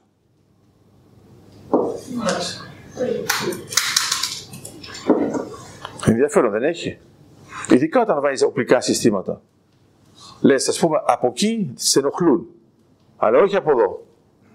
Ενώ είναι το ίδιο. Ε, αυτό είναι μια απόρριψη του επιχείρηματος. Δεν είναι αυτό το επιχείρημα. Άρα, ε, το άλλο το επιχείρημα είναι το θρησκευτικό, υποτίθεται. Θυμάστε ότι είναι πολλοί που ε, λόγω θρησκείας, λόγω ορθοδοξίας λένε ότι οι Ρώσοι είναι μαζί μας. Ναι, αλλά λόγω ορθοδοξίας και οι Ουκρανοί είναι μαζί μας. Αλλά ρωτάω τώρα, έτσι, για να είμαστε μεταξύ μας. Όταν έχεις κάποιον που είναι εντελώς ορθόδοξος, με κάποιον που είναι εντελώς ορθόδοξος, και ο πρώτος ορθόδοξος φέρνει ανθρώπους οι οποίοι είναι σούπερ μουσουλμάνοι Τσετσενίας για να πάνε να εξοντώσουν τους άλλους ορθόδοξους. που παλιά σκοτωνόντουσαν μεταξύ τους. Βεβαίως.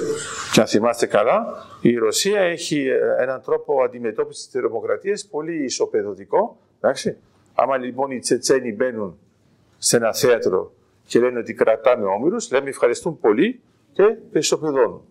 Και το πιο ωραίο είναι ότι ο λαός λέει καλά κάνατε. Άμα το κάναμε εμείς εδώ, πάει η κυβέρνηση. Εκεί πέρα έχουν συνηθίσει ότι για να λύσεις ένα πρόβλημα μπορεί να σβήσεις και το θύμα. Άρα οι, οι, οι Ρώσοι που ήταν οι καημένοι εκεί πέρα δεν είχαν κάνει τίποτα το ιδιαίτερο και ήταν όλοι όμοιροι, πέθαναν όλοι. Ε. Το θυμάστε αυτό, έτσι γίνεται. Ωραία. Αυτό λοιπόν το κάνει η Ρωσία και αυτούς τώρα τους φέρνει για να πάνε να εξοντώσουν Ουκρανούς. Στο Κίεβο.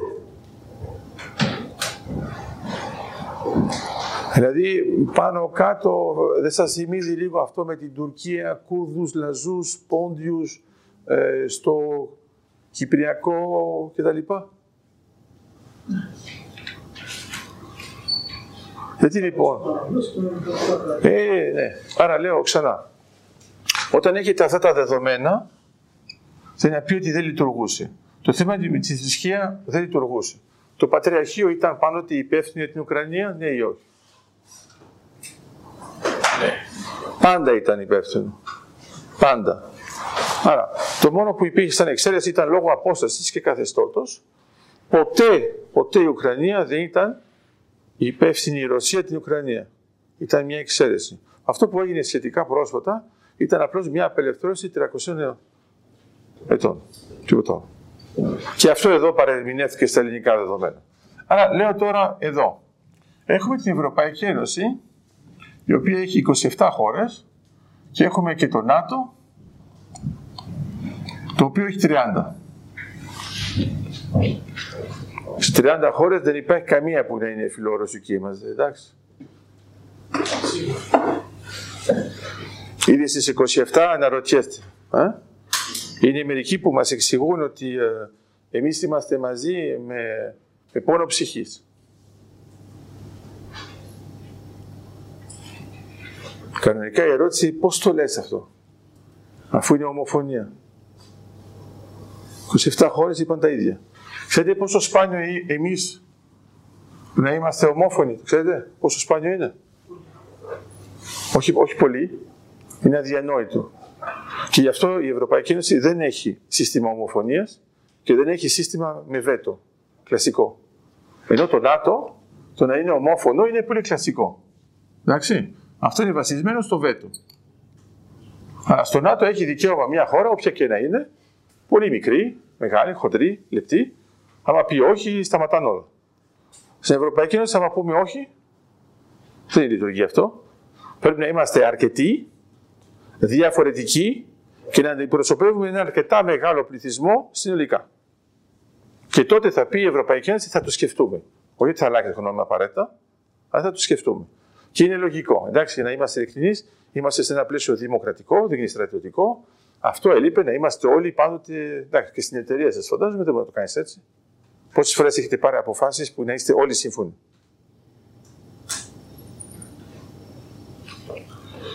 Εσείς κοιτάξατε προς τα δω, ένα πολύ μεγάλο υπονοούμενο.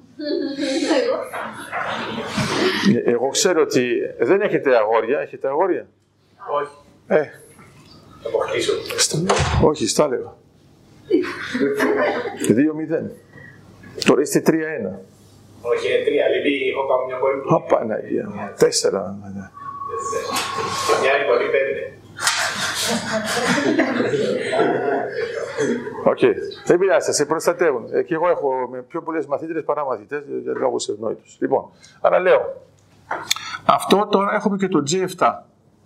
Ωραία. Έχετε ποτέ συνειδητοποιήσει ότι το να είναι η Ευρωπαϊκή Ένωση, το ΝΑΤΟ και το G7 και οι τρεις ομόφωνοι ταυτόχρονα δεν έχει γίνει ποτέ; Ή απλώς το πήρατε σαν μια είδηση, ρε παιδί μου; Λες εντάξει, γιατί όχι; Ε, όταν είναι μια είδηση που γίνεται για πρώτη φορά στην ιστορία, είναι ιστορική. Ωραία. Αυτό λοιπόν που έγινε εδώ είναι ιστορικό. Πώς εξηγείται το ιστορικό;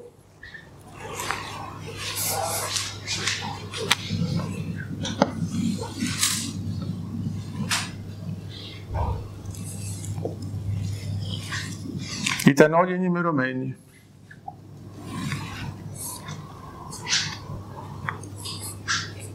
Παίζαμε την κοροϊδιά. Όχι, όχι, όχι, όχι, όχι. Το, το πήρατε στραβά. Εγώ αυτό που σας είπα πριν, σας είπα ότι έκαναν μια μεγάλη εξαίρεση οι Αμερικανοί. Για πρώτη φορά έδωσαν δεδομένα στους Ευρωπαίους για να συντονιστούν και να μπορούν να αντιμετωπίσουν τον ίδιο κίνδυνο. Άρα ο Ευρωπαίος δεν ήταν μια εκτίμηση που είχε, είχε δεδομένα. Εμένα έφαγα πριν, ένα μήνα πριν με τον κύριο Ναβέρο, 15 μέρες πριν ξεκινήσει ο πόλεμος, και μου είπε ο πόλεμος στην Ουκρανία θα η εισβολή ή ο πόλεμος στην Ουκρανία θα γίνει. Ε, του λέω, μα αφού λένε ότι οι Ρώσοι μου λέει θα γίνει και μάλιστα σύντομα. Και νόμιζα ότι ο Αβέροφ ήταν γκουρού, αλλά τελικά φαίνεται ότι δεν ήταν γκουρού, Ήταν αυτό που λέτε ενημερωμένος. Ήταν λίγο καθυστερημένος. όχι, όχι, όχι, δεν το λέω με κάτι. Καθυστερημένος στον χρόνο. Όχι, όχι, θα, θα, το, θα το εξηγήσω. 15 Δεκεμβρίου ήμουν καλεσμένος να κάνω μια διάλεξη στο ΝΑΤΟ. 15 Δεκεμβρίου. Στο ΝΑΤΟ στην Νάπολη. Στην ελληνική αντιπροσωπεία. Εκεί πέρα συζητούσαμε αν πρέπει την ώρα που θα μιλήσω να μιλήσουμε το Ουκρανικό.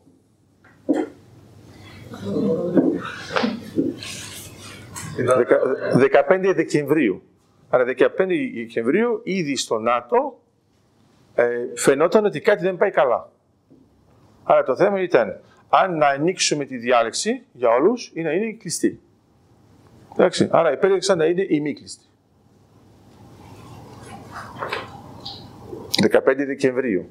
Ο 15 Ιανουαρίου δεν υπήρχε καμία πληροφορία κανονική που να έβγαινε πάνω σε αυτό το θέμα. Okay. Αρχίσαμε πάνω κάτω, το Φλεβάρι να είμαστε ενημερωμένοι και μετά καταλάβαμε ότι κάτι... Ωραία. Το πρώτο πράγμα που λέγαμε ήταν απλώς ότι κυκλοφορεί πολύ στρατός, ρε παιδί μου. Εντάξει. Τώρα λοιπόν να το κάνουμε λίγο πιο πρακτικό και για την εταιρεία. Θέλω να τη σκεφτείτε. Έχετε ένα στρατό που έχει 150.000 άτομα και τον βάζετε κοντά στα σύνορα και του λέτε δεν θα κάνεις τίποτα. Δεν έχει κόστος αυτό. Ε, να ξέρετε, σε κάποια φάση αποφάσισαν να κινηθούν και τελικά είχε πιο πολύ κόστος να τους καθυστερούν και να κάθονται παρά να κινηθούν αμέσως. Το λέω λίγο πιο ενεργειακά. Όταν έχετε ένα γεωτρύπανο, εντάξει, και είναι έτοιμο, είναι πάνω, δεν τρυπάει όμως, απλώς κάθεται. 100.000 την ημέρα. Σου φεύγουν έτσι, 100.000. Εντάξει. Ωραία. Άμα, άμα, άμα κάνεις κάτι για το φυσικό αέριο, 450.000 την ημέρα.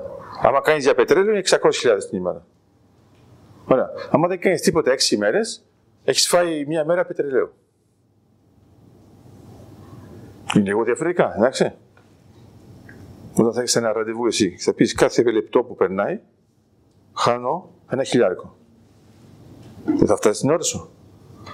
Τυχαία. Ε, εδώ είναι πάλι το ίδιο. Άρα, ένα πράγμα που θα σας πω τώρα, θα το ανακοίνωσα λίγο, είναι ότι ε, σε ε, απόλυτη επίθεση, ε, μη πυρηνική, εντάξει, για να μην το... ε, τι θες; Κάποιοι περιμένουν να μπουν.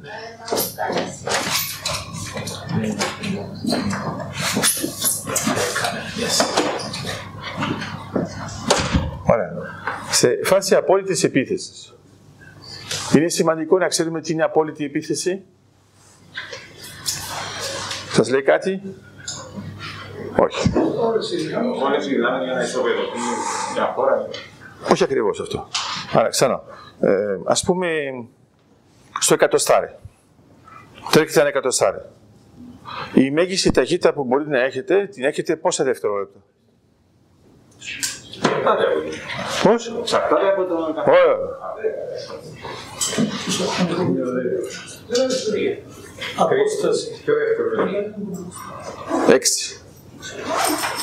Είστε στο μέγιστο τη ταχύτητά σας για το, πολύ, το περισσότερο 6 δευτερόλεπτα.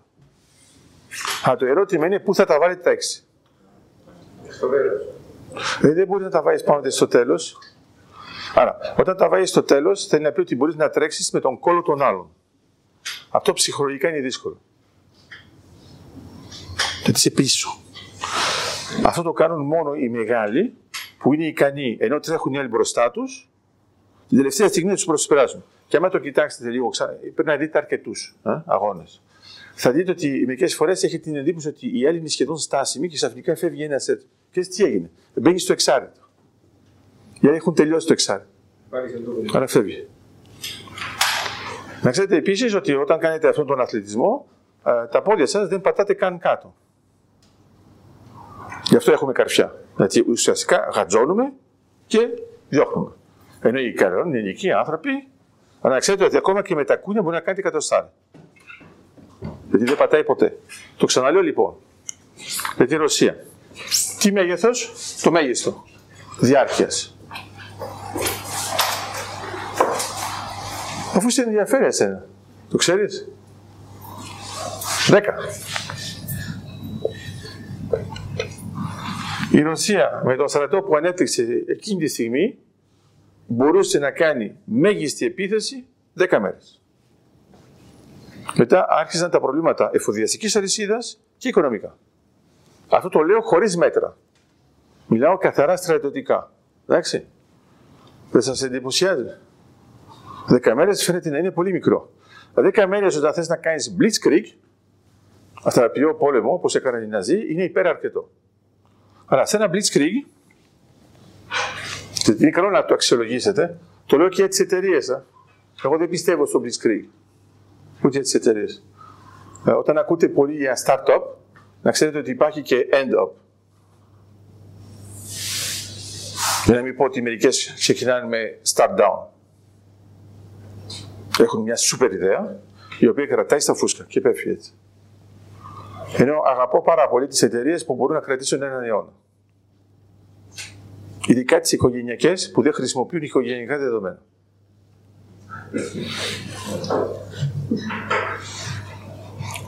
Δεν υπάρχουν οικογενειακές εταιρείες που κρατάνε πάνω από έναν αιώνα χωρίς να έχουν διεθνή νοσήγουλα που δεν είναι τη οικογένεια. Αυτές είναι βέβαια οι έξυπνες οικογένειες. Οι ηλίθιες χρησιμοποιούν τον αδελφό, τον ξάδερφο κτλ. Και μετά πάνε στα δικαστήρια να τη μοιράσουν. Ενώ παίρνεις έναν που είναι ειδικός, διευθύνων σίγουρα, δεν είναι της οικογένειας, τα πάει καλά, σου φέρνει λεφτά, το κρατάς, δεν σου φέρνει λεφτά, αλλάζεις, παίρνεις ένα άλλο. Συναισθηματισμός και επαγγελματισμός δεν συνάδουν. Όχι, δεν υπάρχει συναισθηματισμός στο επάγγελμα. Δεν είναι αυτό, δεν υπάρχει. Δεν είναι ότι μπορείς να πεις ότι δεν πάνε μαζί. Δεν υπάρχει. Θα σας πω το άλλος. Πες ότι θέλει να χτίσεις ένα σπίτι. Εσύ. Εντάξει. Τυχαίο παράδειγμα. Τυχαία. Έχεις ένα budget. Ωραία. Εγώ τώρα είμαι ο ειδικός που θα σου φτιάξει το σπίτι και σου λέω τι budget έχει και μου λες εσύ απεριόριστο.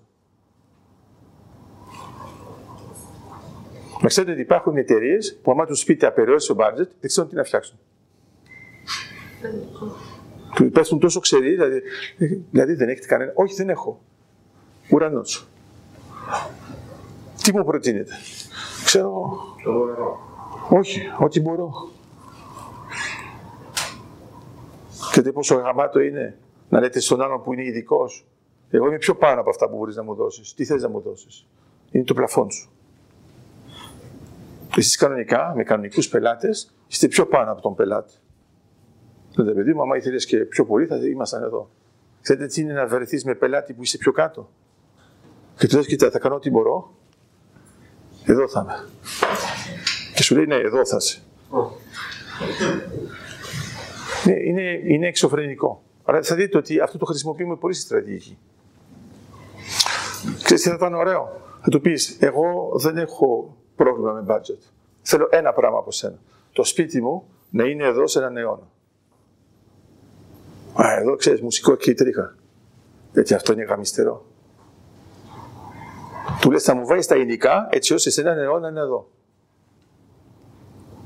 Να ξέρεις ότι άμα δεν έχεις πολλοί ειδικούς, ούτε αυτό ξανά το λύσουν. Γιατί οι μεγάλοι ξεφτύλες σε αυτό το τομέα είναι ότι βλέπεις αρχαία ελληνικά, αρχαία ρωμαϊκά και αυτό σου λέει τι είναι αυτό το ερείπιο, δεκαετία του 70. Με μπετό. Και καλά, γιατί δεν έκαναν copy-paste το κονίαμα των άλλων; Το πάρε copy-paste ρε, αφού δεν είστε τόσο. Δηλαδή ξέρετε κάτι, το να θαυμάζεις κάποιον που είναι πολύ top, ε, δεν είναι ανάγκη να το λες. Το να αντιγράψει. Είναι μερικοί όμως που δεν θαυμάζουν αρκετά και δεν μπορούν καν να αντιγράψουν. Άρα, εγώ θα το ήθελα να το κάνετε. Αυτό θα άξιζε μια άσκηση να το κάνουμε έτσι μεταξύ μας. Ε, εδώ έχουμε σχεδιαστές, φαντάζομαι κάτι. που είναι- Εδώ έχουμε ε, κτηματομεσίτε. Ναι, αλλά παίζει. Ξέρουν. Δεν έχουμε κανένα. Ωραία. Άρα, εσείς, ας πούμε, άμα σας πω, εγώ θέλω να αγοράσω ένα σπίτι. Α το πούμε έτσι. Μπορεί. Ωραία. Θα το πάρουμε έτσι. Θέλω να αγοράσω ένα σπίτι από αυτά που έχετε. Στο... Και εμένα το μόνο κριτήριό μου είναι αυτό το σπίτι θέλω να υπάρχει σε έναν αιώνα. Φαντάζομαι το ακούτε συχνά σαν κριτήριο, δεν είναι; Θέλετε να βάλω δύο αιώνες για να μην έχετε πρόβλημα και να το ακούτε. Όχι, θέλω να πω είναι σημαντικό αυτό. Ξέρετε γιατί; Γιατί όταν φτιάχνουμε ας πούμε, ένα μουσείο, Δηλαδή είναι ένα σημαντικό πράγμα. Θα φτιάξω εγώ ένα μουσείο για να βάλω πίνακες του 17ου αιώνα και εσύ δεν μπορείς να μου εξασφαλίσεις ότι θα μείνει έναν αιώνα. Μα οι πίνακες είναι πιο ανθεκτικοί από σένα. Το ξέρετε ότι τώρα όταν αγοράζουμε λαδομπογιά πάνω, ασχολείστε με ζωγραφική. Όχι, ασχολείστε μόνο με. με... Ναι, κατάλαβα. Λοιπόν, τηλεόραση δεν έχετε. Ε, αφού έχετε τρεις κόρες, κάπου θα έχει διακοπεί. Ε, πάνω στα, στις λαδομπογιές Ραμπρά είναι γραμμένο, έχει ένα κώδικα, το οποίο σου εξασφαλίζει ότι για 150 χρόνια η λαδομπογιά θα είναι η ίδια με μουσιο, μουσιακή έκθεση φωτός. Όχι ότι αντέχει, θα έχει ακριβώς το ίδιο χρώμα. Μετά λέει σιγά μου, δεν το πιστεύω. Σου λέει πει να δεις τον πίνακα τάδε, εμείς το φτιάξαμε. Τι να πεις, αφού το ξέρεις ότι ο τύπος έπαι- έπαιρνε ήδη από αυτούς. Υπάρχουν εταιρείες που κάνουν λαδοπογιές από το 1700. Χρησιμοποιούν ακριβώς τα ίδια συστατικά. Τα βλέπετε στον πίνακα, ξέρετε ακριβώς πώς θα είναι η μπογιά σας σε 200 χρόνια, σε 300 χρόνια. Και σου λέει για 150 εγώ σου εξασφαλίζω το ίδιο χρώμα. Μετά είναι το σπάσιμο λίγο, άμα το ξέρετε. Ναι. Άρα εδώ λοιπόν 10 μέρες. Άρα, έχουμε τους πρώτους από εσάς που πιστεύαν ότι ε, σε δύο μέρες θα έχει τελειώσει. Άρα το φαινόμενο του ορίζοντα των 10 ημερών δεν το είχατε, έτσι γίνεται. Οκ. Τώρα φανταστείτε ότι το έχετε. Τώρα φανταστείτε ότι για για μια στιγμή είστε λίγο Ρώσοι. Και ξέρετε ότι θα έχετε μια απόλυτη επίθεση διάρκειας μόνο 10 ημερών. Τι κάνετε; Βέβαια πιστεύετε ότι θα τελειώσετε σε δύο μέρες, εντάξει. Το δεν αλλάζει. Αυτό σας έχουν πει στο επιτελείο. Α, τι κάνετε; Ε, μετά από την τέταρτη συζητάτε για διαπραγματεύσεις. Αυτό να φανταστείτε ότι εμείς ξέραμε ότι θα ζητήσουν διαπραγματεύσεις οι Ρώσοι πριν τις 10 μέρες. Ενώ νικούσαν. Γιατί από τη στιγμή που περάσαμε τις δύο μέρες και ειδικά την τρίτη, ξέραμε ότι έχουν αρχίσει να έχουν προβλήματα. Άρα δεν μπορούσαν να εφαρμόσουν Blitzkrieg.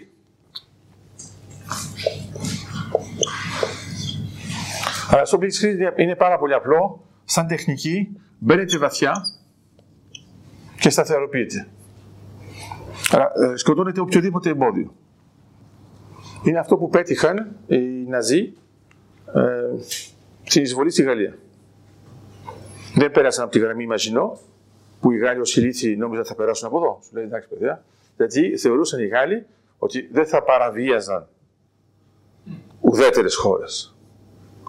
Δεν είναι ανάγκη να σας πω ότι βέβαια το πρώτο πράγμα που σκέφτηκε ο Χίτλερ είναι να περάσει από τις ουδέτερες χώρες. Άρα το Βέλγιο έγινε ισοπαίδωση. Έχει πολύ ενδιαφέρον άμα το σκεφτείτε. Ότι το Βέλγιο θεωρούσε ότι επειδή είμαι ουδέτερος κανένας δεν θα με καταπατήσει. Όσο σου εξηγεί ότι σε καταπατώ, αλλά δεν φταίει εσύ και μην το παίρνεις προσωπικά, είναι ότι επειδή είσαι στο ενδιάμεσο. Ε, λες, πω, πω, πρέπει να επιλέξω την ουδετερότητα ανάλογα με τη γεωγραφία μου. Δηλαδή, άμα τώρα θέλετε να είστε ουδέτερος, είναι καλό να είσαι η Πορτογαλία. Αν η Κύπρος ήταν δίπλα από την Κορσική, δεν είχαμε προβλήματα με τους Τούρκους. Ωραία. Και πώς μετακινήσει το νησί; Μετακινείται ένα νησί; Βεβαίως και μετακινείται με τις συμμαχίες. Φαίνεται παράξενο. Δεν λένε συνεχώς ότι η Κύπρος είναι σαν ένα αεροπλανοφόρο. Ωραία. Αυτό που ξεχνάνε να πούνε είναι τα αεροπλάνα που είναι. Η συμμαχία. Εδώ πέταξαν οι Γάλλοι στην Κύπρο και έπαιρναν τηλέφωνο και λέγανε τι γίνεται παιδιά; Και έκαναν προσομοίωση Σαρλ ντε Γκωλ. Είναι μερικοί που πίστευαν στην Κύπρο ότι ήταν, είχε γίνει κάτι. Λέει πώς πετάνε τώρα αυτά τα αεροπλάνα; Δεν έχουμε συνηθίσει. Οκ. Δεν έχουμε συνηθίσει. Από την Κύπρο μπορούσαμε να απογειωθούμε για να πάμε στη Συρία και στο Ιράκ. Βεβαίως και το έκαναν οι Άγγλοι. Εμείς δεν είχαμε τις επιπτώσεις. Τι επιπτώσεις είχαμε, Είχαμε επιπτώσεις με τον τουρισμό. Καμία δεν είχαμε επίπτωση. Αντιθέτως. Γιατί οι Άγγλοι συνέχιζαν να έρχονται κανονικά. Θα έχει πολύ πλάκα να τους πεις στους Άγγλους να είμαστε λίγο ουδέτεροι για αυτό το θέμα.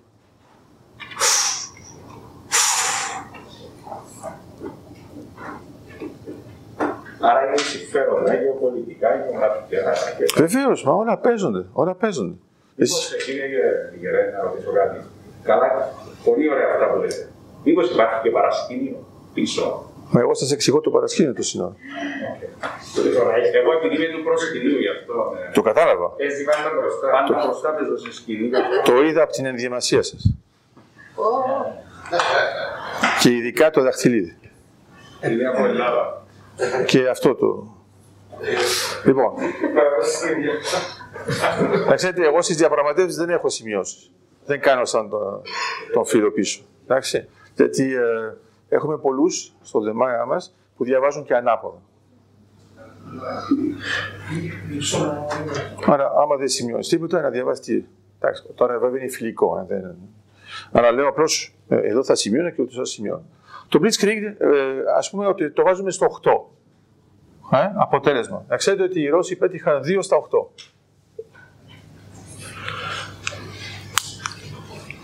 Πώς σας φαίνεται αυτό, 2 στα 8. Χαμηλός. Όχι χαμηλός, απαράδεκτος. Δεν μιλάμε για μια. Όχι, δεν είναι αυτό. Όχι, όχι, μην το παίρνει με χιούμορ. Όταν μιλάς για ότι είσαι από τις πρώτες χώρες στον κόσμο, 2 στα 8 είναι ότι έχεις φύγει από τις πρώτες χώρες στον κόσμο. Εντάξει. Ε, να σου το πω αλλιώς. Πες ότι είσαι πρωταθλητής του κόσμου στην πυγμαχία και καταφέρνεις και νικάς σε 12 round.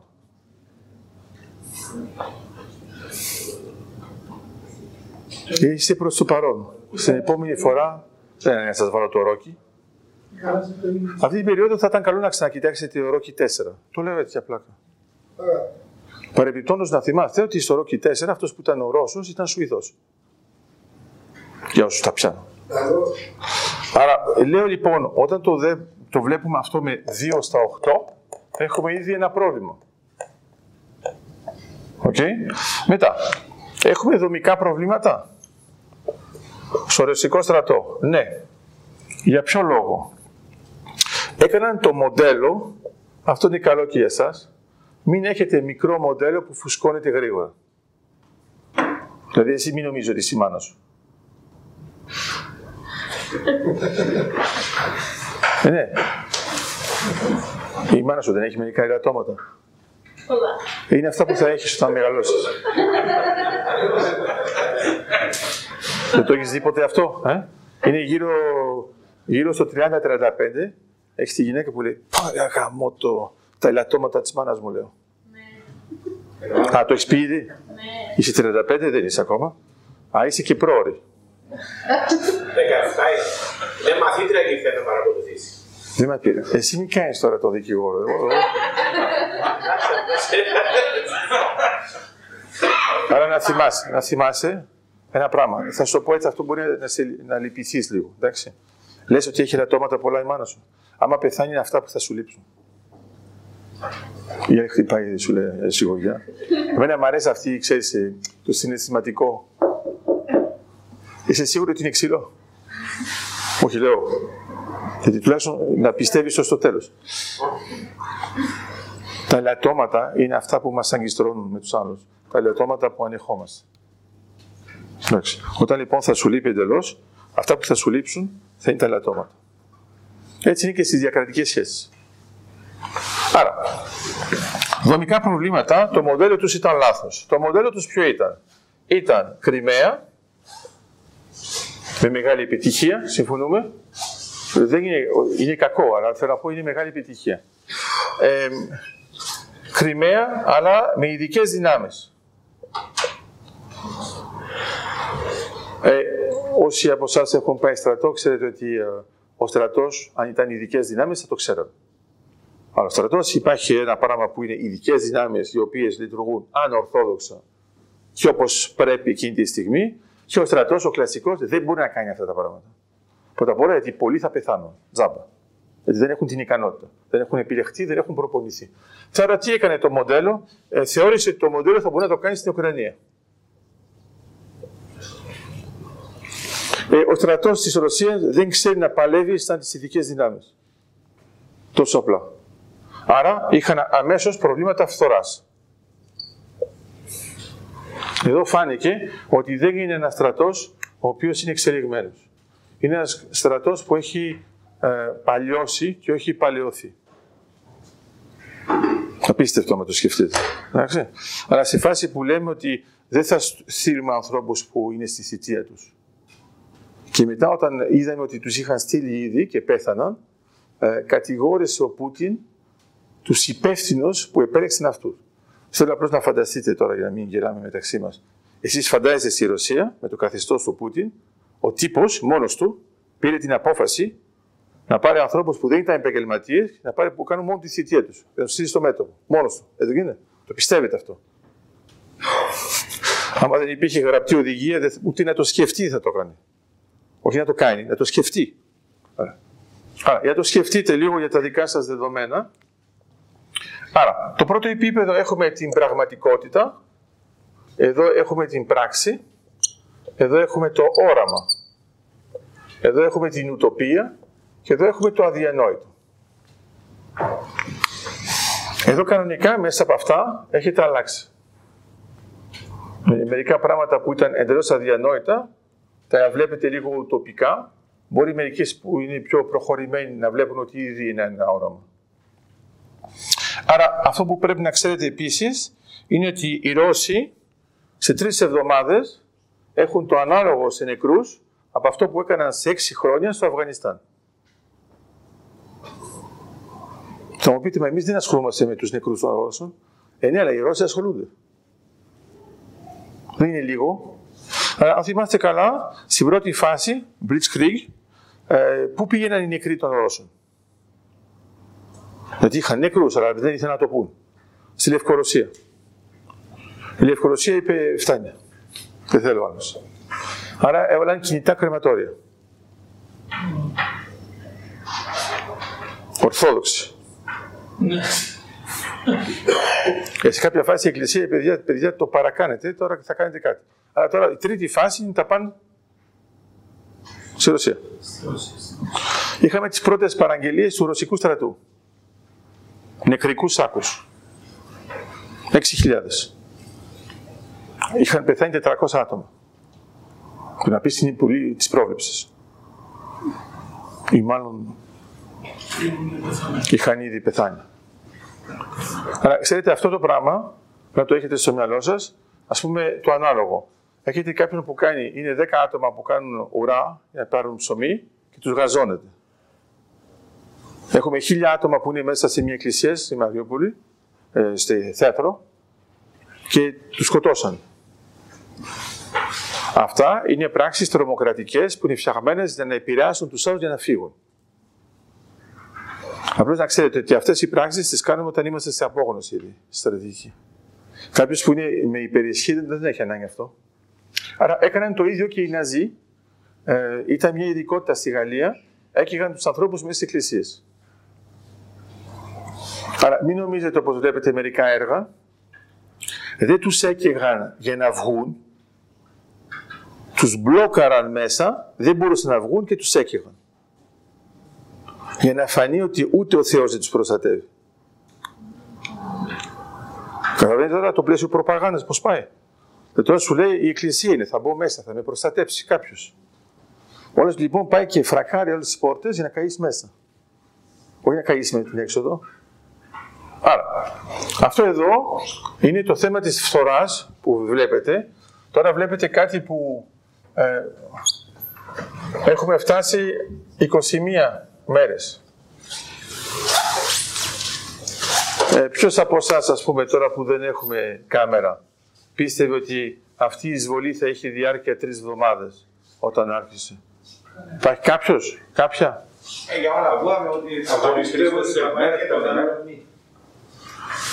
θα πάει ήδη, για ποιο λόγο θα πάει πιο πέρα, γιατί ήδη οι Ρώσοι ε, αγοράζουν χρόνο. Αλλά πώς φαίνεται ότι αγοράζουν χρόνο; Ε, πρώτος ενδιάμεσος, Λευκορωσία. Δεύτερος ενδιάμεσος, Τουρκία. Τρίτος ενδιάμεσος, Ισραήλ. Πώς μπορείτε να δείτε αυτές τις τρεις χώρες; Λευκορωσία, τσιράκι της Ρωσίας. Δεν μπορεί να κάνει τίποτα. Ε, και το... Μετά Τουρκία. Θα μου πείτε, μα Τουρκία είναι στο ΝΑΤΟ. Άρα αμέσως κανονικά, ελπίζω όχι εσείς, Μόλις άκουσαν μερικοί Έλληνες, Α, θα μπει και η Τουρκία, λέει την πατήσαμε πάλι. Έτσι γίνεται.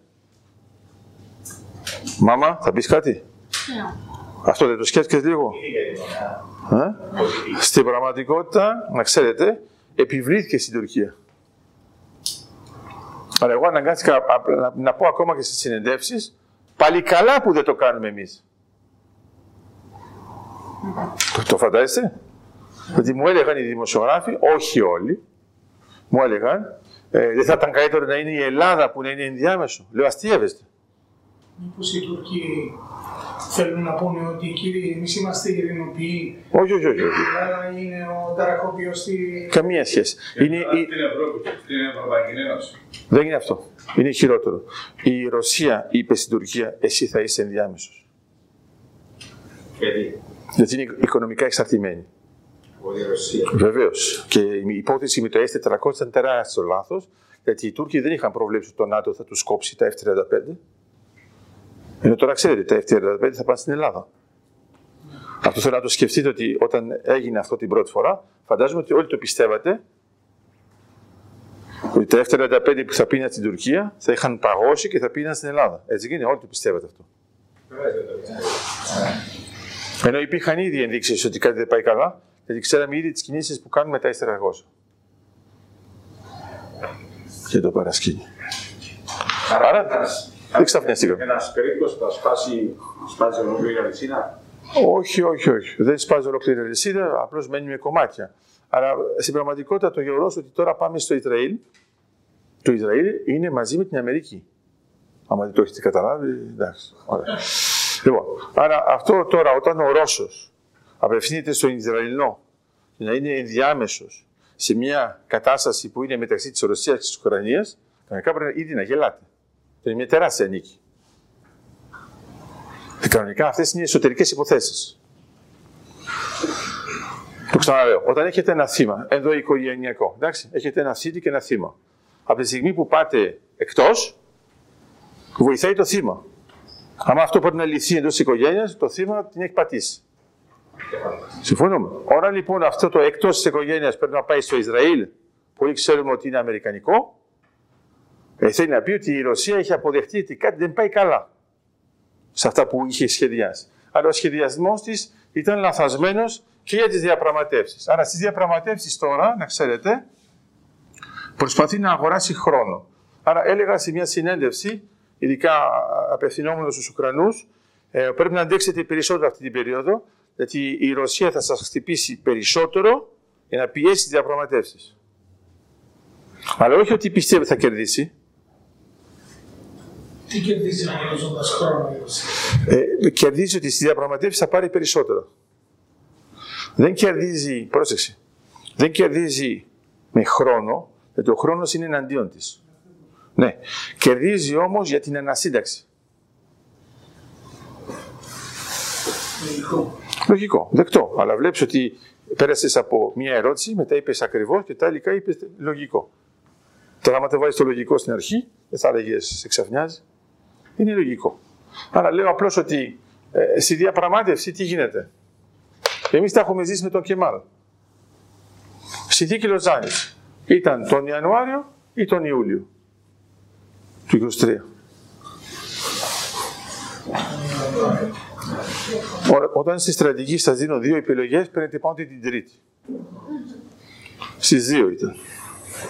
Έχουμε πράγματα που υπογράψαμε τον Ιανουάριο και πράγματα που υπογράψαμε τον Ιούλιο. Και είναι μεταξύ των δύο. Οι Τούρκοι συνέχισαν να χτυπάνε, να πιέσουν. Εδώ λοιπόν τι γίνεται. Αρχικά μας έλεγαν ότι ε, δεν θέλουν το ΝΑΤΟ. Είμαστε εντάξει; Οκ. Ε, Δεν θέλουν, ας πούμε, η, η Ουκρανία να είναι στο ΝΑΤΟ. Μετά είπαν ότι θα ήταν καλό να είναι ουδέτερη. Τώρα λένε ότι θα ήταν καλό να είναι το μοντέλο της Σουηδίας.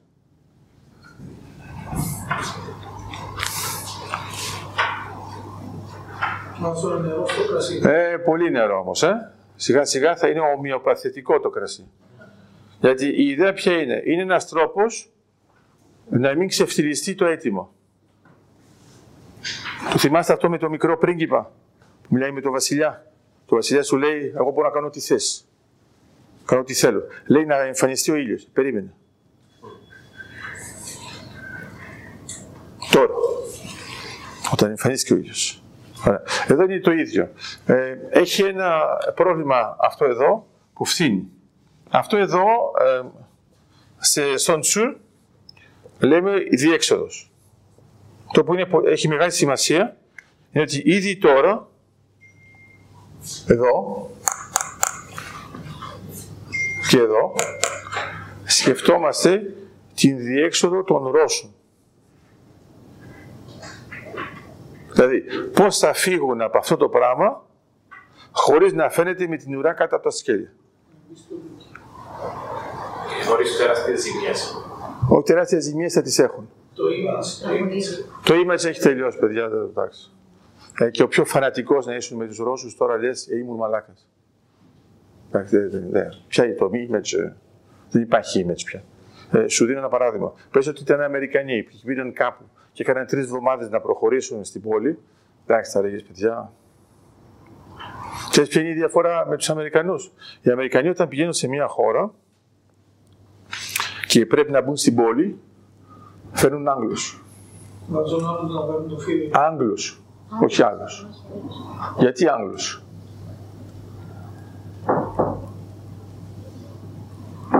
Οι Αμερικανοί που έχουν τόσες ειδικές δυνάμεις, γιατί φέρνουν Άγγλους; Μέσα σε πόλη.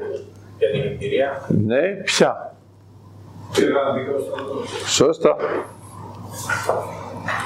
Κανένας Αμερικανός δεν μπορεί να έχει την εμπειρία ενός Άγγλου που κάθε βήμα που περπατάει μπορεί να την αχτεί. Πας στην Αγγλία, δεν κάνουμε εκπαίδευση σήμερα. Γιατί είναι ζωντανό παράδειγμα, καταλάβατε; Όλα αυτά που είναι simulator, προσωμείωση, εντάξει, μια χαρά είναι. Εμείς το χαιρόμαστε. Αλλά το θέμα είναι ότι Οπότε, δηλαδή, πότε πιστεύετε τελειώνει αυτός ο πόλεμος στην Γαλλία. δεν έχει αρχίσει. Θυμάστε τη λέξη; Δεν έχει αρχίσει. Ε, Θυμάστε, ε, σε διόρθωση και όλοι. Εγώ είπα ποτέ τη λέξη που χρησιμοποίησες τώρα.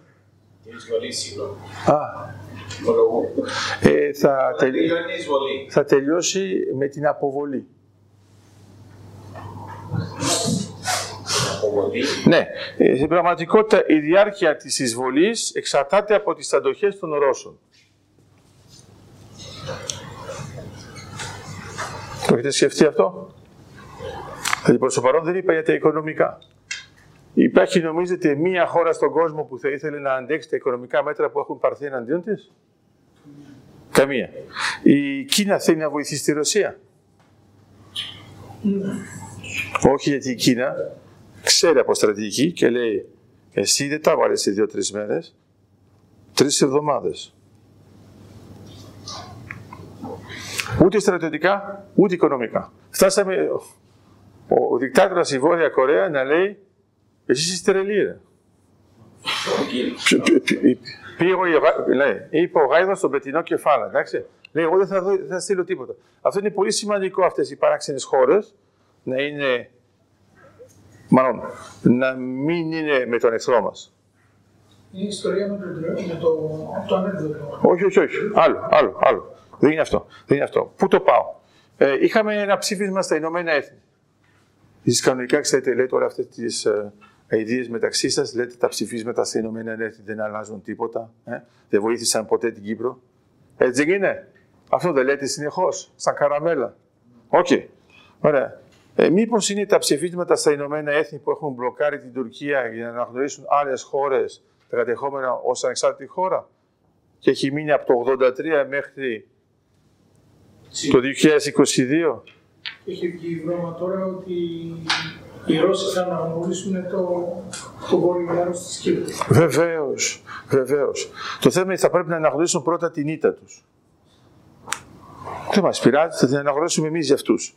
Αλλά δεν είναι αυτό το θέμα. Είναι ότι αυτό είναι με ψήφισμα των Ηνωμένων Εθνών. Τα Ηνωμένα Έθνη είπαν τα κατεχόμενα και οποιοδήποτε θεσμός είναι παράνομος, μην αναγνωρίζετε κανέναν. Εγώ ρωτάω τώρα, είστε σίγουροι ότι εφόσον θεωρείτε τα Ηνωμένα Έθνη δεν κάνουν τίποτα και τα ψηφίσματα δεν κάνουν τίποτα, θέλετε να κάνουμε άρση; Όχι.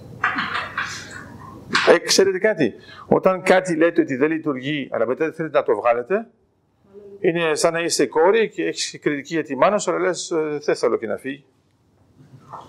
Λέω εγώ τώρα, παράδειγμα. Άρα, στην πραγματικότητα, η δουλειά στα Ηνωμένα Έθνη το αναλύσαμε πολύ λίγο και είναι κρίμα. 141 χώρες, εντάξει, ψήφισαν εναντίον της Ρωσίας. Ε, πείτε μου αν υπάρχει άλλη ψηφοφορία που να έχει κάνει το ανάλογο. Ωραία. Πόσες χώρες ψήφισαν υπέρ; Πέντε. Σαν τη Μούτζα. Για το, για το θυμάστε οι άλλοι. Σε αυτές τις πέντε είδατε ότι είχε χώρες πολύ. ε, Δηλαδή που είναι γνωστές για τη δημοκρατία τους. Η Κορέα. Εντάξει. Ξέρετε, Γιατί επειδή πάω στα Ηνωμένα Έθνη, ξέρετε, όταν πάτε και ψηφίζετε και λες, βλέπεις τον διπλανό, λες, πω, πω θα ψηφίσαν εμένα. Γιατί ξέρεις τι είναι ο διπλανός και είναι μια μεγάλη λέρα.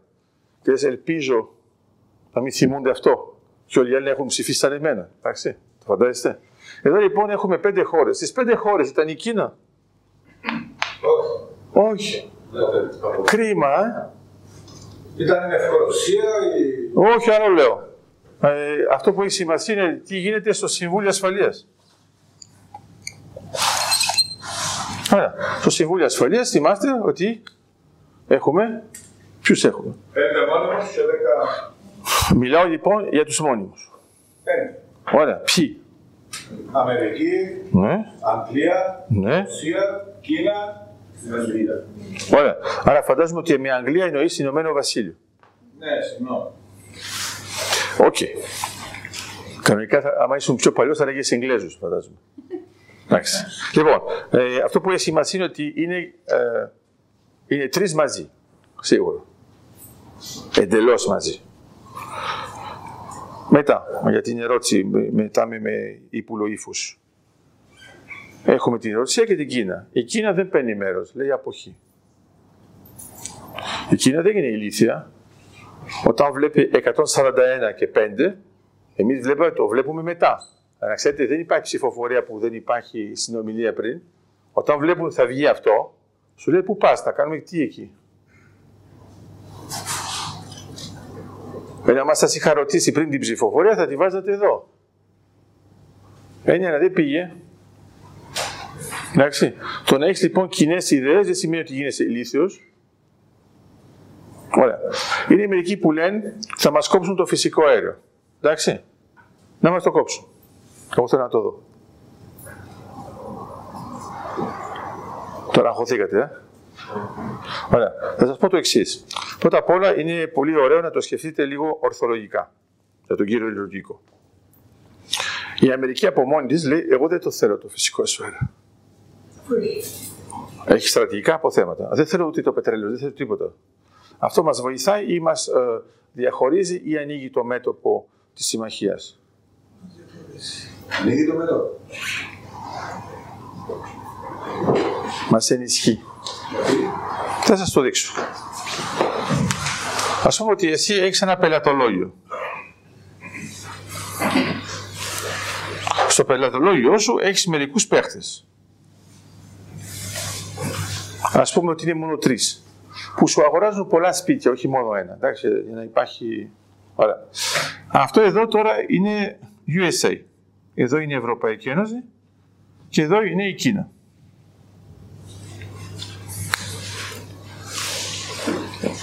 Αυτός εδώ σου λέει ξέχνα το, δεν σου αγοράζω πια τίποτα. Θες δεν θες, το πελατολόγιο σου έγινε ήμουν αυτό.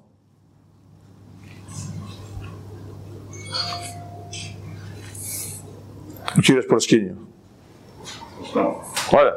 Τώρα λες λοιπόν ότι υπάρχει διάσπαση μετόπου. Γιατί κάνοντας αυτή την κίνηση, αυτός που έχει στρατηγικά αποθέματα, βοηθάει αυτόν. Γιατί άμα αυτός θες να τον κόψεις εσύ, θα πάρεις πού τα λεφτά. Από αυτόν. Αυτός δεν σου ζητάει αρκετά.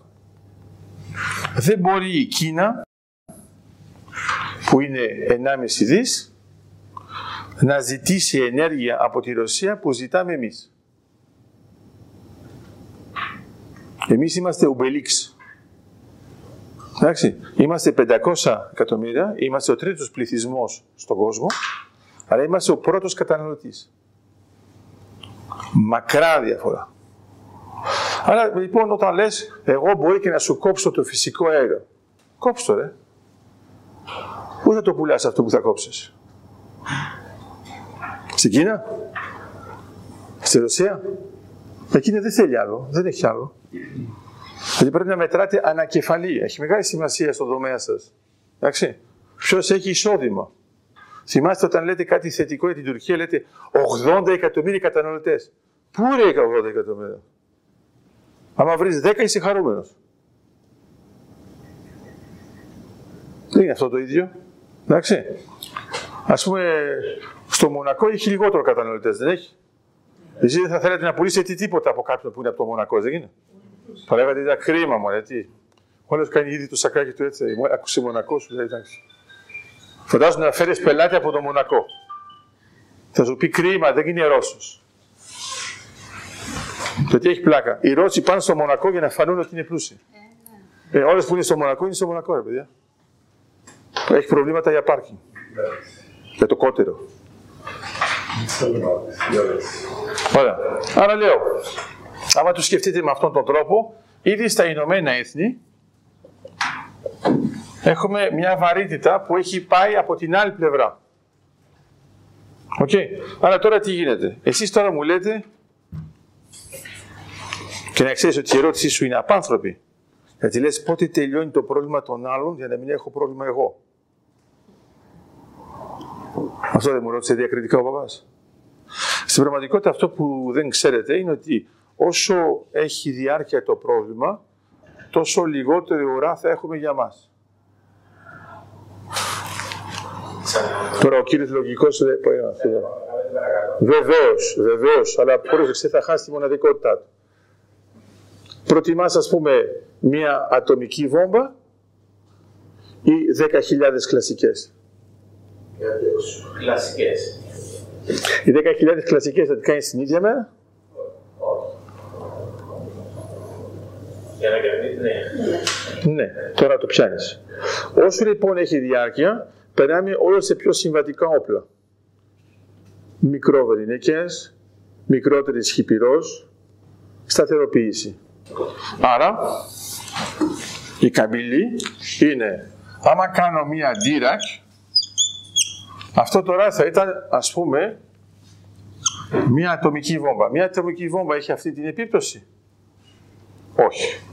Αυτό λοιπόν είναι Dirac σαν γεγονός, αλλά η ατομική βόμβα παράγει αυτό. Μετά την ατομική βόμβα τα πράγματα δεν είναι πια καθόλου όπως ήταν πριν. Τελειώσαμε. Άρα αυτό είναι step function, AV side. Εδώ τώρα ρωτάω, μήπως προτιμάτε αυτό; Σίγουρα. Α, είδε. Η διαφορά μας είναι θέμα χρόνου. Άρα, όσο πιο μεγάλη είναι αυτή η διάρκεια, όσο πιο πολύ φθήρεται το σύστημα το ρώσικο, τόσο λιγότερες επιπτώσεις έχουμε πάνω μας. Γιατί ταυτόχρονα, α, ξαφνιάσα και τον αγαπημένο μου εδώ, σε ξάφνιασε αυτό, α. Εξαρτάται από το εμβαδό της Dirac και το εμβαδό της Εύα, ξανά, ξανά. Το εμβαδόν της Dirac, αν θυμάσαι καλά, ε, επειδή είναι έτσι, ε, για να μην ξαφνιαστούμε, θυμάσαι ότι είναι ένα. Τι εξαρτάται. Ένα, εντάξει. Ναι, μπορεί να υπάρχει πολλαπλασιαστή ως συνεργαστή. Ας πούμε, ή τώρα, α, πάμε στην αγώνα. Δεν θα έχω, δεν θα έχω Dirac εδώ. Ναι, όμως, Είχα Dirac στην προπαγάνδα. Αυτό ναι, όλοι εσείς είχατε αυτό το σκεπτικό. Άμα μπει η Ρωσία, θα τα πάρει όλα. Μπήκε. Δεν τα παίρνει όλα. Τώρα να ρωτιέται αν θα πρέπει να κρατήσει τις δύο αυτονομίες. Και αυτό που δεν σας έκανα σαν ανάλυση, σε κάποια φάση θα μου πει να τελειώσει, ότι εγώ ξέρω σήμερα. Ε; Ε, αυτό που σας έκανα σαν ανάλυση είναι το εξής. Έχετε σκεφτεί ότι ο Πούτιν έκανε ένα τραγικό λάθος σε επίπεδο στρατηγικής, το οποίο έχει ως εξής. Εγώ σας λέω ότι ο Πούτιν είχε πάρει τις δύο περιοχές, τις έκανε εκεί τις δύο ανεξάρτητες και μπαίνει μέσα μόνος σε αυτές τις δύο περιοχές και λέει: Εγώ εξασφαλίζω την ασφάλειά τους. Κανένας δεν θα είχε σηκώσει το δάχτυλάκι του. Κανένας. Ήταν εύκολο. Όχι, θα ήταν το Κυπριακό. Ε, ναι, αυτό είναι το Κυπριακό. Το Κυπριακό είναι μερικοί από εσάς που λένε ε, δεν είναι απαράδεκτο που εμάς δεν μας βοηθάνε όπως βοηθάνε την Ουκρανία. Ε, το έχετε ακούσει σίγουρα αυτό. Ε, υπάρχει εσωτερικό κοσοβολίο, το άκουσα. Δεν υπάρχει αυτό, Μάρια. Υπάρχει. Ωραία. Γιατί είναι λάθος. Γιατί πολύ απλά, όταν έγινε η εισβολή στο, στην Κύπρο, δεν είπαν ότι μετά την Κύπρο θα κανονίσουμε το Ισραήλ, την Αίγυπτο, την Ελλάδα, την Ιταλία. Είπαν ότι εμείς θα πάρουμε αυτή την περιοχή και μείνουμε στο 37%. Μας εντάξει. Θα σας το παρουσιάσω λίγο διαφορετικά. Έχετε σκεφτεί ότι σε σχέση με την Οθωμανική Αυτοκρατορία έχουμε απελευθερώσει το 63%. Ποτέ δεν το έχεις σκεφτεί έτσι. Ενώ επειδή είναι ήττα. Ε; ε τι ήττα; Το 1878 πέρασαν στο 0. Άρα από το 100% πέρασαν στο 0 και μετά τώρα είμαστε στο 63 για μας. Ενώ εσείς κολλάτε στο 37, έτσι είναι. Okay. Το θυμάστε αυτό. Έχετε τον γιο σας, λέω γιο για να μην έχουμε θέματα και προβολή. Ε, έχετε τον γιο σας λοιπόν, ε, σας φέρνει βαθμολογίες, έχει πάρει 20, 20, 20, 20, 19. Τι λέτε, ω γονέας, γιατί πήρες 19, έτσι είναι. Δεν πετάει κάποιος γονέας να πει γιατί πήρες τόσα 20 και έχεις 19 εσύ. OK, okay, τώρα έχετε τον άλλο γιο, αυτός έχει πάρει 19, 19, 19, 19, 19, 20. Αμέσως του λέτε γιατί πήρες 20, δεν είναι. δεν του λέτε αφού πήρες 20, δεν έχεις πάρει 20 άλλα.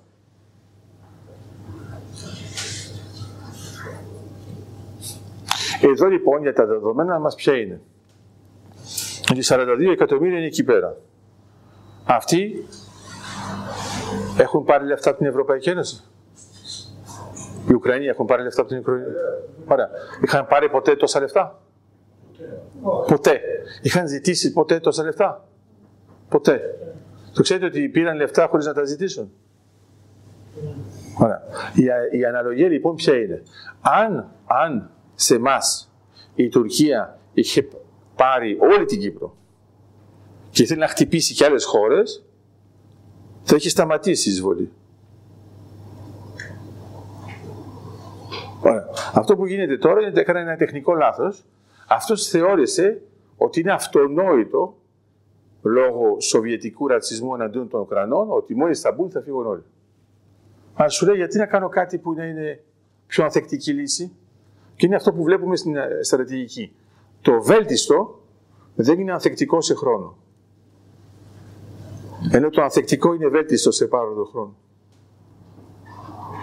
Το πιάσατε αυτό ή το ξαναλέω. Το ξαναλέω. Γιατί είδα τις φάτσες. Έχετε ένα αεροπλάνο, παίρνετε ανταπόκριση. OK. Okay. Εσείς όταν φτάνετε, θέλετε να φύγετε αμέσως. Ωραία. Αν έφευγε αμέσως το αεροπλάνο, με όλους αυτούς τις καθυστερήσεις, θα έχετε πάρα πολλούς που θα έμειναν επί τόπου που θα πρέπει να τους πληρώσετε. Ξενοδοχείο. Οκ. Okay. Τι κάνουμε; Λέμε, ό,τι και να γίνει, μία ώρα θα περιμένεις. Αυτό δημιουργεί μια buffer zone. Άρα ενσωματώνει τα λάθη. Μετά από αυτή την ώρα πετάμε. Αυτό λοιπόν είναι ανθεκτικό χωρίς να είναι βέλτιστο. Το βέλτιστο είναι να πατήσεις το πόδι και να πατήσει το Το βέλτιστο σε βάθος χρόνου δεν είναι ανθεκτικό. Γιατί έχουμε πολλά λάθη και πληρώνουμε όλους. Το ανθεκτικό δεν είναι βέλτιστο, αλλά σε βάθος χρόνου είναι βέλτιστο. Και γι' αυτό οι εταιρείες το προτιμούν. Αν είστε μόνο ένας και καθυστερήσετε, να ξέρετε, δεν καθυστερούν το αεροπλάνο, σου πληρώνουν πεντάστερο. Μετά εσύ λες ότι είναι μια χαρά, εφόσον είναι πεντάστερο, και ε, το βουλώνεις και είσαι και χαρούμενος. Γιατί άμα κοιτάξετε τι θα ξόδευαν σαν λεφτά να καθυστερήσουν το αεροπλάνο για να μπείτε εσείς, εδώ το βλέπετε, μόλις κάποιος έχει καθυστερήσει και έχει βάλει τις αποσκευές μέσα, αυτά είναι λεφτά. Άρα, ξανάρχομαι λοιπόν στο δικό μας το θέμα και την ερώτηση. Πρώτα απ' όλα, η Κύπρος δίνει λεφτά στην Ουκρανία. Αφού αγοράζει σίδερα. Όχι, άλλο λέω. Η Κύπρος... Ε, ε; Σαν βοήθεια. Ναι. Θα την δώσαμε. ναι. Α, Δεν καταλάβετε. Αφού το ίδιο δώσατε ήδη λόγω Ευρωπαϊκή Ένωση. Α, γιατί δεν πρέπει να δώσαμε; Όχι, δώσαμε σε και σε Ευρωπαϊκή Ένωση, δώσαμε και ανθρωπιστικά και στα- Τα ανθρωπιστικά. Μπράβο. Ποιος το είπε αυτό, το εσείς, μπράβο. Μόλι ακούσει για πολύ ανθρωπιστικά, θέλει να πει τον έχεις παρατήσει τον άλλο. Φαντάζομαι το 74, εσύ ήσουν γεννημένος το 74. Ωραία. Ήθελες, φαντάζομαι, να έχεις ανθρωπιστική βοήθεια, δεν είναι. Θέλατε να πω ασφάλεια. Ναι, δεν είναι αυτό. Αλλά να ξέρετε ότι όταν μια χώρα σας παρέχει ανθρωπιστική βοήθεια, είναι ότι σας παράτησε. Στάνταρ. Εσύ ξέρεις, τα συναισθήματα θυμάσαι. Λέω το εξής. Ε, όταν οι άνθρωποι ζητάν όπλα, δεν ζητάν φάρμακα. Okay. Όταν εμείς λέμε, εμείς θα σας μνημονεύουμε στις εκκλησίες όταν θα είστε νεκροί, να το κάνει ο άλλος. Λέει τώρα, εγώ θέλω τη βοήθεια. Θα κάνω. Άρα, ε, το γεγονός ότι η Ευρωπαϊκή Ένωση απαγόρευσε, απαγόρευσε τι, ένα αέριο χώρο. Ε, μην μου πείτε ότι αυτό είχε ξαναγίνει ποτέ. Τι απαγόρευσε; Την, κυκλοφο... την, την πτήση. Οι Ρώσοι δεν, μπο- δεν μπορούν να πετάξουν πάνω από τον αέριο χώρο. Ωραία. Όταν πιάνεις όλη την Ευρωπαϊκή Ένωση, καταλαβαίνεις τι γίνεται. Ωραία. Εσείς τώρα, ας πούμε, μπορεί να ποντάρετε στον ρωσικό τουρισμό.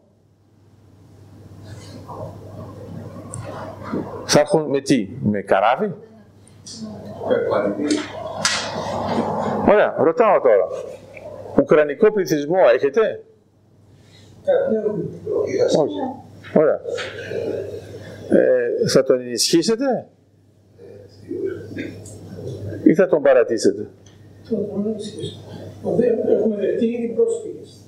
Θα τον ενισχύσουμε αφού είμαστε μειοπαθείς. Πρέπει να τον ενισχύσετε πιο δυναμικά από ό,τι κάνετε. Άμα θέλετε να έχετε ωφέλη μετά. Άμα το κάνετε συντηρητικά δεν θα έχετε κανένα όφελος.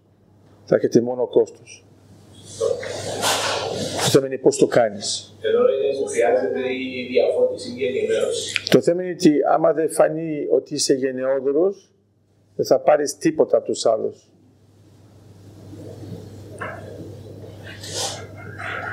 Είναι παράξενο, ε. Άμα είσαι μέσα στους 27 και συμφανεί ότι είσαι πρωτοπόρος, τότε οι 26 θα σε βοηθήσουν να είσαι πρωτοπόρος. Άμα φανεί ότι εσύ θες να το κάνεις συντηρητικά για να μην φαίνεσαι, ε, θα μείνεις με το κόστος σου. Θα το πάρουμε ας πούμε με τα σπίτια. Θες να φέρεις πληθυσμό εδώ που θα τους σώσεις ακόμα και ανθρωπιστικά; Θα τους παρέχεις σπίτια; Θα τους βοηθήσεις; Ή θα το κάνεις ε, με σταγονόμετρο ανά μονάδα όποιος μπορεί το κάνει;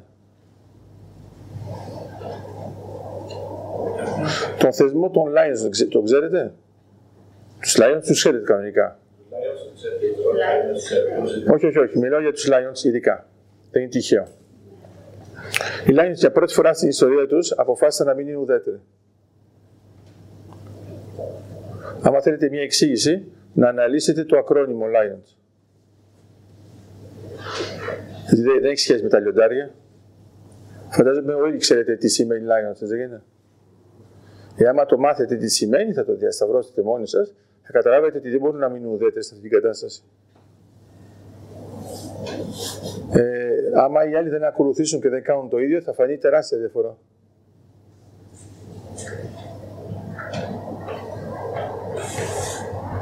Άρα, όταν είσαι ενεργός μετά την ουδετερότητα, έχεις μόνο κόστος. Όταν είσαι πρωτοπόρος, χωρίς ουδετερότητα, έχεις μόνο όφελος.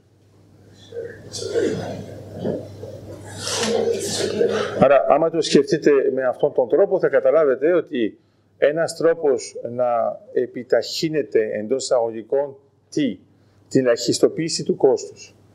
Θα δίνω ένα παράδειγμα. Ο Πούτιν είπε ότι για να τιμωρήσουμε τις χώρες που είναι εναντίον μας, θα ξεπληρώνουμε το χρέος μας σε ρούβλια. Φοβηθήκαμε. Το ρούβλι έχει χάσει 70% της αξίας του από τον Ιανουάριο. Ούτε να μας ξεπληρώσουν δεν μπορούν. Βάζουν τα χέρια τους και βγάζουν τα μάτια. Κάνουν μόνοι τους. Ακριβώς. Έγινε καθηγητά, λοιπόν, αυτά που λέτε, πιστεύετε στην καταστροφή τη Ρωσική. Όχι, όχι, όχι. όχι. Πιστεύω στην καταστροφή του Πούτιν. Δεν είναι το ίδιο. Μόνο η Τουρκία είναι ο προεξηγούμενο. Το, έχετε σκεφτεί ότι άμα δεν υπάρχει πια ο Πούτιν και οι Ρώσοι αποτραβιχτούν, την επόμενη μέρα δεν υπάρχουν μέτρα; Το έχετε σκεφτεί σαν σενάριο; Μακάρι. Όχι, δεν είναι μακάρι. Μακάρι να ξέρεις, το λέμε όταν δεν κάνουμε τίποτα. Α μας σώσει ο Θεός και μακάρι. Όχι, άλλο σας λέω. Η Ρωσία τώρα δέχεται μια τρομερή επίθεση οικονομική που την γονατίζει. Άμα η Ρωσία ήταν μια δημοκρατική χώρα, να ξέρετε θα είχε σταματήσει τον πόλεμο ήδη. Απλώς ο Πούτιν δεν είναι της οικονομίας, είναι της ιδεολογίας. Άρα ασχολείται μόνο με το τι θα φανεί σε επίπεδο σοβιετικό. Συνεχίζει. Όσο δεν έχει κόστος στους δικούς. Άρα τι κάνουμε τώρα, εμείς; Χτυπάμε αυτούς που τον υποστηρίζουν. Απαρατσίκ. Δεν χτυπάμε το λαό. Χτυπάμε αυτούς που τον υποστηρίζουν.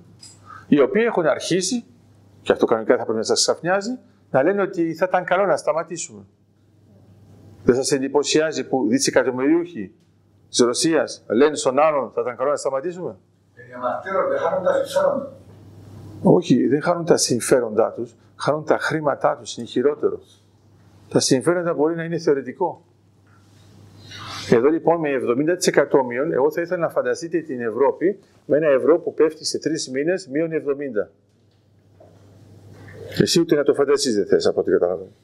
Άρα λέω απλώς το εξής ότι άμα το σκεφτείτε με αυτόν τον τρόπο, εξαρτάται απολύτως από τις αντοχές των Ρώσων, τις ενισχύσεις που θα διαχτούν αυτοί που αντιστέκονται και έχει ενδιαφέρον, να πούμε, είδατε και τη δήλωση του Γκάρι Κασπάροφ, που ήταν πρωταθλητής του κόσμου στο σκάκι, έλεγε μην τον λέτε πρόεδρο. Είναι απλός δικτάτορας. Δεν μας αντιπροσωπεύει. Εμείς όμως συνεχίζουμε. Ε; Να μιλάμε για πόλεμο, να μιλάμε για τον πρόεδρο Πούτιν. Έτσι είναι. Για να είμαστε πολιτικά correct. Ποιο πόλεμο, ε, υπάρχει ανακήρυξη; Άρα, τα πράγματα είναι πάρα πολύ απλά. Όταν έχετε μια αντιπαράθεση μεταξύ συμμάχων και εχθρών, το πρώτο πράγμα που εξετάζουν αυτοί που παίζουν ως παίχτες είναι αν είστε πραγματικά με τους συμμάχους. Θα μου πείτε, μα κανονικά θα πρέπει να εξετάζουν αν είστε πραγματικά εναντίον των εχθρών. Όχι, όχι, όχι. Το πρώτο πράγμα που κοιτάζουμε σε μια μεγάλη συμμαχία είναι αν είσαι μαζί μας. Είσαι μαζί μας ή είσαι ντεμή; Κοιτάξτε τώρα το κόστος. Θέλετε να το παίξετε λίγο ουδέτεροι.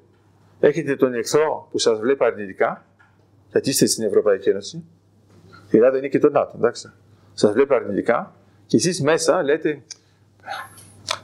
Εντάξει, να μην το παρακάνουμε, να μην βοηθήσουμε και παρά. Να ξέρετε.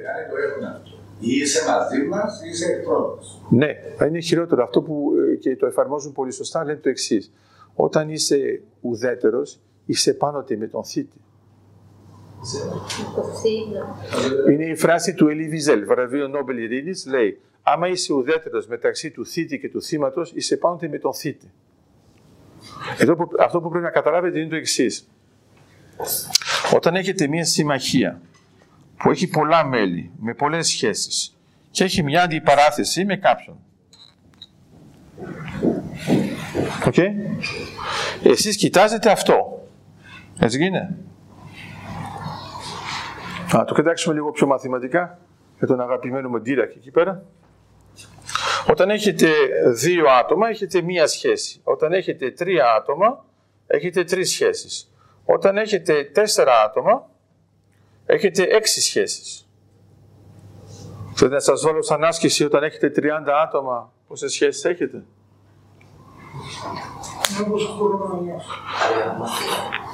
Στην πραγματικότητα, ποιο; Κάτι δεν θα μου στην Μη λες τέτοια όταν είμαι εδώ. όχι, όχι, όχι, όχι, όχι. Είναι πολυονομικό. Ανεβαίνει χοντρά, αλλά όχι τόσο όσο νομίζεις. Ναι. Γιατί στην πραγματικότητα, αν κάνεις το άθροισμα από αριθμητικό, αλλά πας σε γεωμετρικό, δεν πας σε θαυμαστικό. Εντάξει, άμα θες θα τσακωθούμε μετά, δεν έχουμε θέμα. Λοιπόν, ξαναλέω. Όταν είστε στο ΝΑΤΟ, π.χ. Εντάξει, το λέω για εσάς επειδή δεν είστε. Ή το λέω για εσάς για να σας προετοιμάσω όταν θα είστε. Λέω, εσείς θέλετε να τσακωθείτε με 29 προς όφελος ενός εχθρού, ο οποίος είναι κοινός στους 30. Ο κύριος προσκύνιο πώς το βλέπει αυτό; Δηλαδή, ας πούμε, για να τα πας καλά με έναν πελάτη, θα τσακωθείς με 30 συναδέλφους; θα πεις στον πελάτη, ξέρεις που είμαι, ξέρεις που δουλεύω, τι να κάνω. Ποιος μετά θα το δεχτεί, αφού ξέρει από την αρχή. Δεν είναι ότι ξαφνικά μπήκες εκεί πέρα. Αλλά αυτό που πρέπει να φανταστείτε είναι το εξής. Όταν υπάρχει μεγάλη συμμαχία, το πρώτο κόστος είναι η συμπεριφορά σας σε σχέση με τους συμμάχους. Και όχι η συμπεριφορά σας σε σχέση με τον εχθρό. Όταν είμαστε 30 ή είμαστε 27, να πάρουμε το παράδειγμα το Κυπριακό, ε, έχετε σκεφτεί ότι άμα είστε μαζί με τους 27, οι 26 θα είναι μαζί σας όταν θα το έχετε ανάγκη, ενώ άμα είσαστε με τον έναν εχθρό, οι 26 θα σας πούν σε εμάς ζητάς κάτι τώρα; OK. Okay. Ένα άλλο πράγμα που πρέπει να καταλάβετε είναι για τη Θράκη π.χ. Άμα υπάρχει μια εισβολή της Τουρκίας στη Θράκη, η Ελλάδα θα ζητήσει. Ε, έχουμε έρθει από Λάρνακα. Ναι. με ένα αμάξι, ο συνάδελφος έχει μια μελημένη υποχρέωση. Πρέπει να φύγουμε. Α, δεν, δεν έχω πρόβλημα, παιδιά. Δεν, δεν, δεν το πήρα στραβά. Δε. Ανοίξετε λίγο το νερό και δεν θα πω νερό. Ε, με αυτόν τον τρόπο είναι ότι σε μια μεγάλη συμμαχία, ειδικά όταν έχουμε δύο μεγάλες συμμαχίες, έχει σημασία ποιος είναι μαζί σου και όχι ποιος είναι εναντίον σου. Ενώ εμείς παραδοσιακά κοιτάζουμε ποιος είναι εναντίον μας. Ωραία. Αυτό το παράδειγμα που σας έλεγα πριν φύγουν τα παιδιά είναι το εξής. Η Ελλάδα, ας πούμε, ότι έχει μια εισβολή στη Θράκη. Ξέρετε πόσοι είναι οι Έλληνες που θα πούνε η Θράκη είναι μακριά της Αθήνας. Oh, δεν λέω αυτό, δεν λέω ονόματα. Ξαναλέω. Άμα ας πούμε γίνει μια εισβολή στο Καστιλόριζο, ξέρετε πόσοι Έλληνε θα πούνε ότι αυτό το νησί είναι πολύ μικρό, ρε παιδιά; Αλλά άμα γίνει μια εισβολή στην Πελοπόννησο, ε, εδώ δεν παίζει. Εδώ μπαίνει όλη η Ελλάδα. Γιατί εδώ μιλάς για την παλιά Ελλάδα. Δεν είναι το ίδιο. Άρα όταν είπε ο Καταμαρτής ότι η Κύπρος κοίται μακρά, είχε λόγο. Όχι, το θέμα δεν είναι αν το είπε, είναι αν είναι αλήθεια. Αν ναι. επιτρέπουν οι δυνάμεις. Όχι, θέλω να πω, ήταν μακριά. Το θέμα, το λάθος είναι ότι μερικοί πίστεψαν ότι ήταν κοντά. Το θέμα είναι ότι πότε δίνει την πληροφορία. Άμα σου πω ότι αυτό που άκουσες είναι ακριβώς αυτό που έκαναν οι Γάλλοι με τους Πολωνούς. Έκαναν μια συμμαχία και όταν η Ρωσία μπήκε στην Πολωνία, είναι μακριά η Πολωνία. Γιατί ήταν κοντά πριν. Θα σα μιλήσω για την Γεωργία; Η Γεωργία γιατί έγινε αυτό το πράγμα; Τώρα πρέπει να, παρα... να ξαναπάμε στην αρχή για να δείτε πώς κλείνει με εμάς. Έτσι αλλιώ θα λιποθυμήσετε. Πει δεν μου είπε αυτό που θέλω. Γιατί ξεκινάει ο πόλεμος το 2014.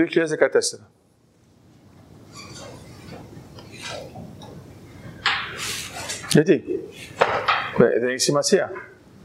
Γιατί το 2014 παρουσιάστηκε ως πόλεμος. Και τώρα το λέω για τον Πέτρο, κάθε φορά που λες πόλεμος, θέλει να πει ότι είσαι υπέρ των Ρώσων. Και η εισβολή είναι υπέρ των Ουκρανών. Όχι, άλλο λέω, άλλο λέω. Είναι ότι στην πραγματικότητα είναι ότι όταν λες πόλεμος θέλει να πει ότι η Ρωσία νιώθει ανασφάλεια, άρα μπαίνει στην Ουκρανία για να βοηθήσει την ασφάλειά της. Άρα λες είναι σε φάση άμυνας. Θα είναι ένα παράδειγμα. Όλοι εσείς πιστεύετε στην Κύπρο ότι η Κύπρος εντάξει, έχει υποστεί το 1974 επειδή η Τουρκία φοβήθηκε ότι η Κύπρος θα εισβάλλει στην Τουρκία και σου λέει για να είμαι σίγουρη θα εισβάλλω εγώ στο βόρειο μέρος για να μην έρθουν. Υπήρχε κάποιο σχεδιασμός από εμάς ως Κύπρος να πάμε να κάνουμε κάτι στην Τουρκία; Ποιος το πιστεύει αυτό; Νομίζω ότι ο, ο πιο ακραίος Κύπριος, ακόμα και ακροδεξιά, θα έλεγε πώς; Είμαστε εντάξει. Άρα, αυτό το ξεχνάμε. Άρα ήταν μια δικαιολογία. Άρα, λέω πάλι σε αυτό το θέμα τη δικαιολογία. Έχετε καταλάβει γιατί γίνεται αυτό το πράγμα το 2014. Θα σας πω κάτι πολύ απλό. Η Ουκρανία δέχεται την Κρυμαία το 1954 από τον Κρουσόφ. Εντός Σοβιετικής Ένωσης, τι Σοβιετικό, τι Σοβιετικό, έχει σχέση με τη Βούρτζα. Κατάλαβατε. Άρα το βάζω από εδώ, το βάζω από εδώ. Ωραία. Ε, μπορεί να μου εξηγήσετε γιατί η Ρωσία έκανε τόσα χρόνια να αντιληφθεί ότι ήταν Ρωσικό; Από το 1954 ξύπνησε το 2014. Άρα μερικοί από εσάς, λόγω προπαγάνδας, λέτε «Α, επειδή νιώ- ένιωθαν ανασφάλεια». Καμία σχέση. Καμία σχέση. Το 2012 η Ευρωπαϊκή Ένωση έβγαλε τον ενεργειακό οδικό χάρτη, ο οποίος λέει στο άρθρο 76 και 77 ότι όλες οι χώρες που είναι εντός της Ευρωπαϊκής Ένωσης τις παροτρύνουμε να βρουν φυσικό αέριο και πετρέλαιο σε ποιες περιοχές; Στη Μαύρη Θάλασσα και στη Μεσόγειο. Αυτό γίνεται το 2013 το τελικό. Το 2012 ήταν η αρχή. Το 2014 ετοιμάζεται η Ουκρανία να φέρει την ExxonMobil. Την ξέρετε την ExxonMobil? Α, την ξέρετε. ε. Επειδή προλάβατε να τη φέρετε πριν. Φέραμε την κι εμείς. Ναι, οι Ουκρανοί δεν πρόλαβαν. Άρα έκαναν τι; Έκαναν μια εισβολή στην Κρυμαία. Έχετε ποτέ σκεφτεί γιατί έκαναν εισβολή στην Κρυμαία; Γιατί η Κρυμαία ελέγχει το μεγαλύτερο κομμάτι της ΑΟΣ της Ουκρανίας.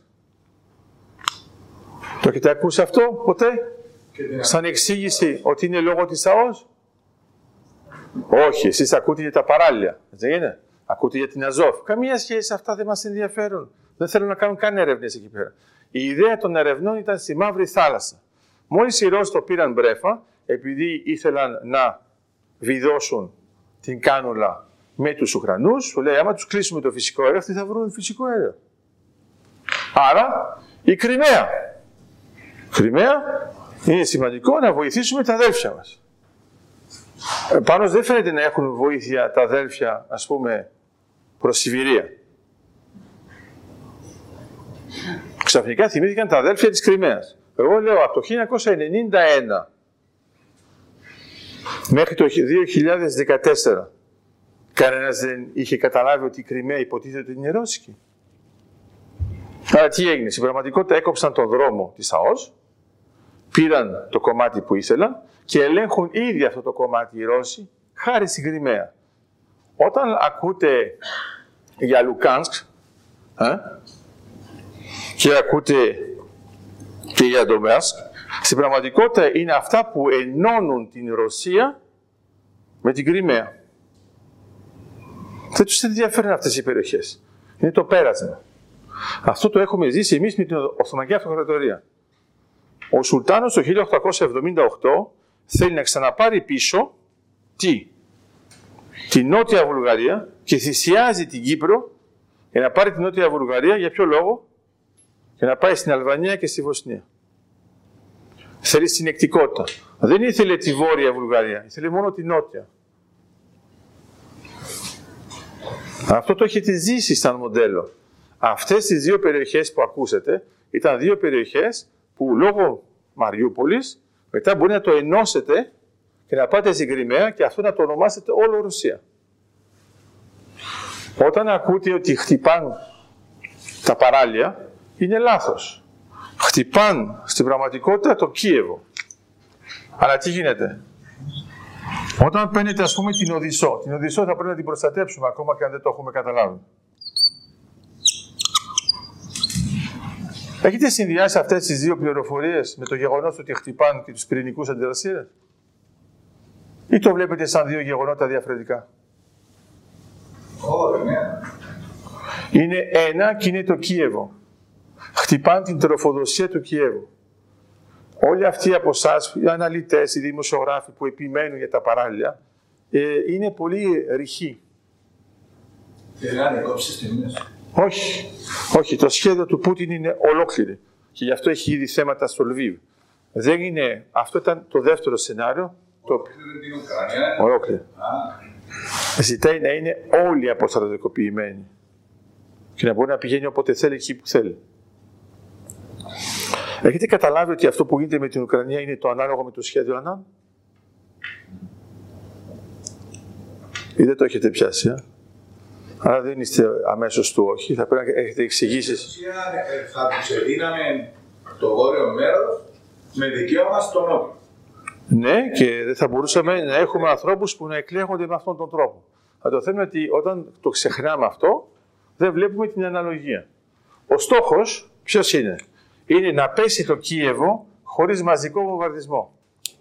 Πώς μπορεί να πέσει το Κίεβο χωρίς μαζικό; Του κόβει την ενέργεια, του κόβει τα λιμάνια, του κόβει την πρόσβαση στη θάλασσα, δεν έχεις αεροπορία να σε προστατεύσει και πέφτει το Κίεβο. Δεν μπορείς να το βομβαρδίσεις μαζικά γιατί είναι ιερό. Άρα τι κάνεις; Τρομοκρατείς τους αθώους και αυτοί που είναι στο Κίεβο σου λένε μήπως να φύγουμε. Όταν λοιπόν το παρουσιάζεται σαν πράγματα διαφορετικά, οι πυρηνικοί αντιδραστήρε, τα λιμάνια, α, και το Κίεβο. Δεν βλέπετε ότι αυτά είναι τα ίδια και είναι πάνω το Κίεβο ο στόχος. Αλλά να ξέρετε ότι αν οι Ουκρανοί ξέρουν την ιστορία τους, θα μείνουν στο Κίεβο και θα νικήσουν. Αν δεν την ξέρουν, θα φύγουν από το Κίεβο και θα χάσουν. Γι' αυτό πρέπει να τους ενημερώνουμε σε αυτό το πράγμα. Είναι το ίδιο.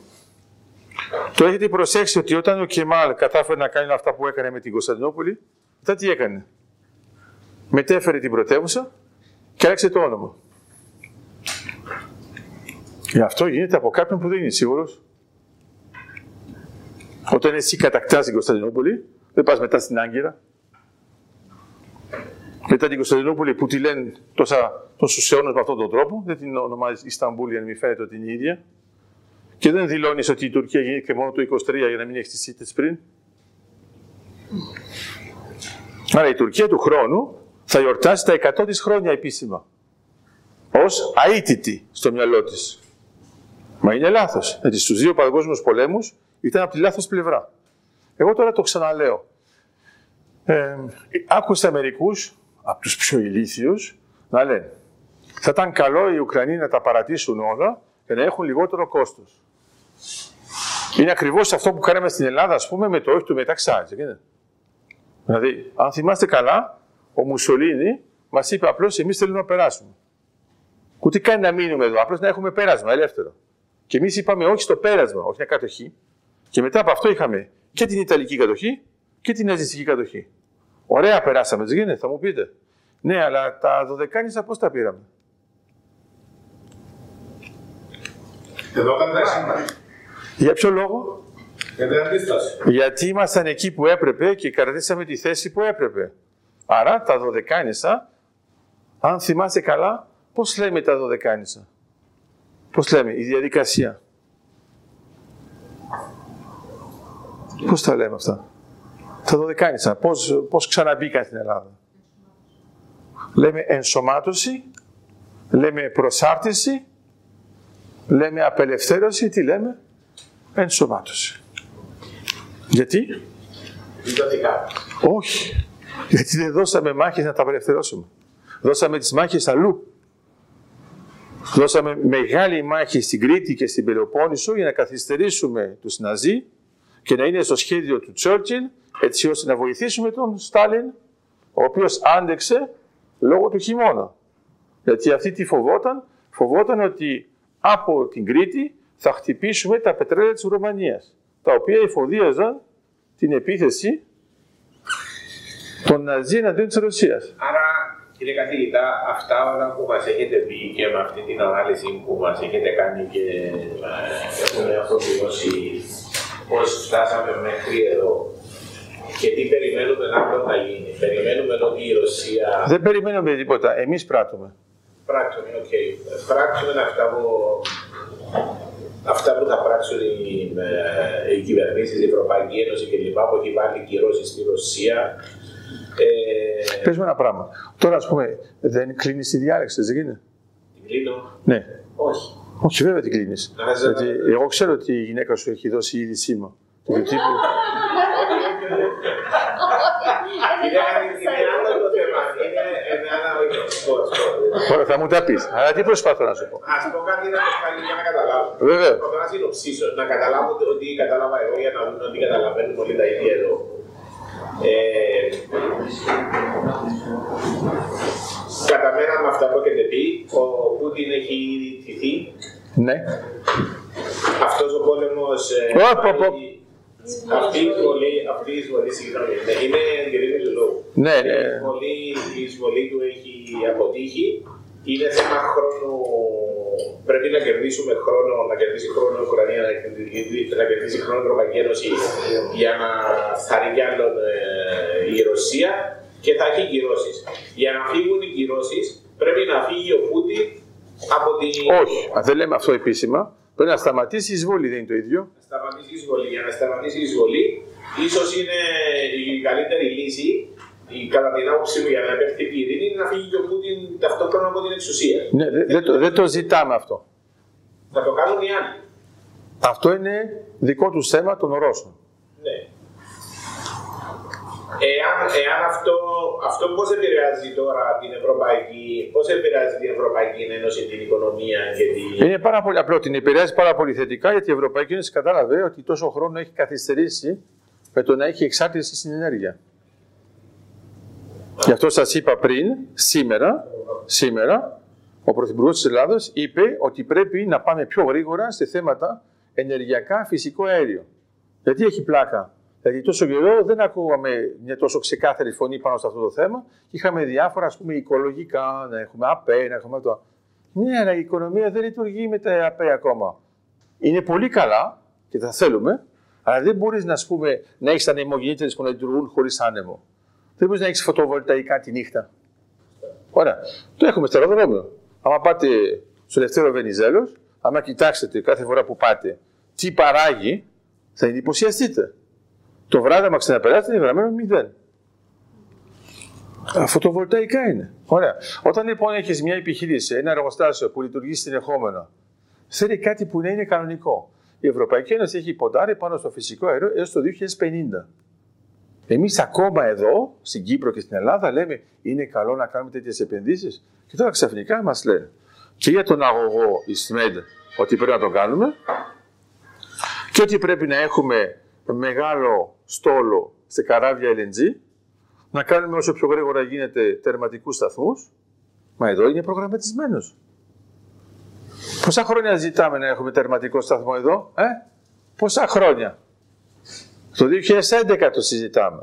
Εντάξει. Τα, τα οικονομικά ποσά που έχουν ανεβεί λόγω του πολέμου, το σίδερο κλπ. Όλα αυτά είναι πραγματικά. Λόγω των μεταφορών. Είναι κόλπα των αγορών. Όχι, όχι, όχι. Είναι η μεταφορά τους απλά. Αυτά πιστεύετε θα επιστρέψουν πίσω; Βεβαίως, βεβαίως και θα επιστρέψουν πίσω. Το θέμα είναι ότι άμα εσύ είσαι εξαρτημένος, θα επιστρέψει πίσω άμα δίνεις περισσότερα λεφτά. Αλλά μετά είναι αν έχεις τα κότσα. Σου δίνω ένα παράδειγμα. Εγώ σου φέρνω με το καράβι σίδερο. Εντάξει. Εγώ στο βάζω τρεις φορές. Την τιμή, την ίδια τιμή. Okay. Σε κάποια φάση εσύ μου λες: Εγώ δεν αγοράζω. Έχεις τα κότσα να το κάνεις όμως; Δεν έχεις. Άμα δεν έχεις, θα πληρώσεις. Όσο πιο γρήγορα έχεις τα κότσα να αντισταθεί, θα πει: Παιδιά, είναι πολύ ακριβό, σταματάμε. Γι' αυτό, αν πρόσεξες, αρχίζουμε να λέμε για πλαφόν για φυσικό αέριο. Το τύπου μην το βάζεις όπου να είναι, δεν θα πάρω. Ωραία. Α πούμε, όταν είσαι σε κατασκευαστικές εταιρείες και συμφωνούν έλε, όλες. Σαν συντεχνία, το πούμε έτσι. Δεν παίρνουμε σίδερο πάνω από αυτό το κόσμο. Ο πρόεδρο του εργολάβων μαζί μας, ο πρόεδρος που δεν είναι της εταιρείας εδώ, έτσι είναι καλά να ακούσει. Κύριος... Πού είναι ο πρόεδρος; Μπράβο, εντάξει, ωραία. Ο πρόεδρος του συνδέσμου εργολάβων. Ε, με έχει ακούσει στο πρωί μου μιλητά στο ραδιόφωνο ότι θα. OK, okay, okay, μπράβο, μπράβο και χαίρομαι. Ναι. Ε, το παράδειγμα αυτό είναι το εξής. Ε, Εσείς ως πρόεδρος, ας πούμε. Όχι, για να μην εκτεθεί. Ας πούμε ότι δεν είστε εδώ και εγώ το λέω γενικά. Ωραία. Ο πρόεδρος, αν ήταν εδώ και ακούγε αυτό το πράγμα. Κανονικά δεν θα έλεγε, Μα είναι δυνατόν, Πέτρα, αυτό που ζητάς, εμείς να τους πούμε ότι έχουμε πλαφόν στο σίδερο. Και του έλεγε, Ξέρεις, εγώ άκουσα το δάσκαλο και είπε ότι όσο πιο γρήγορα μίσει το πλαφόν, τόσο πιο γρήγορα θα έχεις αλλαγή στις τιμές. Και ξέρει τι κάνεις. Αυτό που δεν βλέπεις ή που δεν βλέπει ο πρόεδρος είναι ότι έχει κυρίαρχη στρατηγική. OK. Okay. Είναι πολύ ακριβό. Εγώ θα χτίσω σε τρία χρόνια. Ξέρεις είναι τρία χρόνια για αυτό που είναι μεταφορέας; Έχει πεθάνει. Εσύ έχεις πεθάνει, όχι. Αυτός έχει πεθάνει. Του λες, κοίτα, θα το υποστούμε και οι δύο μαζί το κόστος. Βεβαίως. Εγώ μπορώ να βοηθήσω, να σου δίνω λίγο περισσότερο. Δεν είμαι ηλίθιος, εντάξει. Αλλά, αλλά μην μου ζητάς και ό,τι να είναι. Εδώ εμείς δεν κάνουμε αυτό. Τι προσπαθώ να πω. Αυτό που να σκεφτείτε είναι τι θα κάνατε μετά τη λήξη της εισβολής. Αντίσταση. Όχι, όχι, μετά τη λήξη. Μετά τη λήξη. Ωραία. Μετά τη λήξη δεν θα ήταν φυσιολογικό να ξανακατεβούν οι τιμές. Ωραία. Άμα βοηθήσει λοιπόν να κατεβούν τις τιμές, ο άλλος είναι υποχρεωμένος να το σκεφτεί διαφορετικά. Α, σου λέει θα το υποστούμε γενικά, ολικό. Άμα είναι ολικό, είναι πολύ λιγότερο το κόστος. Και αυτό σημαίνει ότι του λες του άλλου, άμα σκεφτείτε αυτά που μου λέγατε για τον κύριο Biden. Ο Biden είπε, εγώ δεν παίρνω υδρογονάκτες από τη Ρωσία. Και τι ανακοινώνει στους Αμερικανούς. Θα έχουμε και εμείς κόστος με αυτή την απόφαση. Οι Αμερικανοί τι είπαν. Το 80% είναι μαζί του. Μα δεν υπάρχει πρόεδρο της Αμερικής που έχει ψηφιστεί ή εκλεκτεί από 80%. Δηλαδή, όλος σου λέει, προσέξτε, θα κάνουμε αυτή την απόφαση. Θα το ξεκαθαρίσουμε, εμείς θα υποστούμε κόστος, θα το υποστείτε όλοι εδώ και όλοι λένε, καλά κάνεις. Γιατί αυτό που δεν υπολογίζετε εσείς, είναι ότι άμα ο πρόεδρος έλεγε, συνεχίζουμε να αγοράζουμε το φυσικό αέριο, επειδή έχουμε εμείς εξάρτηση. Οι ίδιοι Αμερικανοί θα το έλεγαν, σταμάτα. Άρα στην πραγματικότητα λέει αυτό που θέλουν. Εδώ είναι το ίδιο, Πέτρο μου.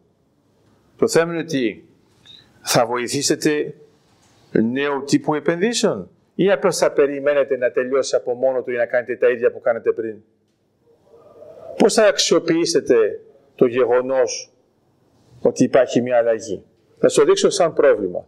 Θα πάρω αυτά τα τρία κινητά, εσύ ηχογραφήσει ή όχι; Όχι. Είναι, είναι ανώνυμο. Ωραία. Ωραία. Παίρνω τα τρία κινητά. Τα βλέπεις; Σας δεν σας ρωτάω καν γιατί είναι ο Πέτρος, αλλά ξέρετε. το, ένα, το ένα είναι σημαδεμένο. OK, okay? το ξέρω μόνο εγώ. Ναι. Δεν θα παίξω με τη γυναίκα σου, θα παίξω με τον φίλο μου εδώ, που είναι στο προσκήνιο. Εγώ είμαι στο παρασκήνιο. Του δίνω δύο επιλογές στρατηγικής και του λέω: ένα από αυτά είναι σημαντικό. Εγώ δεν, κάνω, δεν είναι, δεν είναι θανάση, δεν είναι κάποια κόλπο. Εντάξει, είναι εντελώ μαθηματικό. Αλλά επειδή έφυγε ο πίσω μου. Άρα, ξανά. Μία στρατηγική που έχεις είναι επιλέγεις όποιο θες και, και εγώ το γυρίζω και σου δείχνω αν είναι σημαδεμένο ή όχι. Πρώτη. Η δεύτερη στρατηγική είναι μου δείχνεις μου δείχνεις ένα από τα τρία και εγώ σου δείχνω ένα άλλο. Όχι, σου δείχνω ένα άλλο και σου λέω, άλλαξε γνώμη;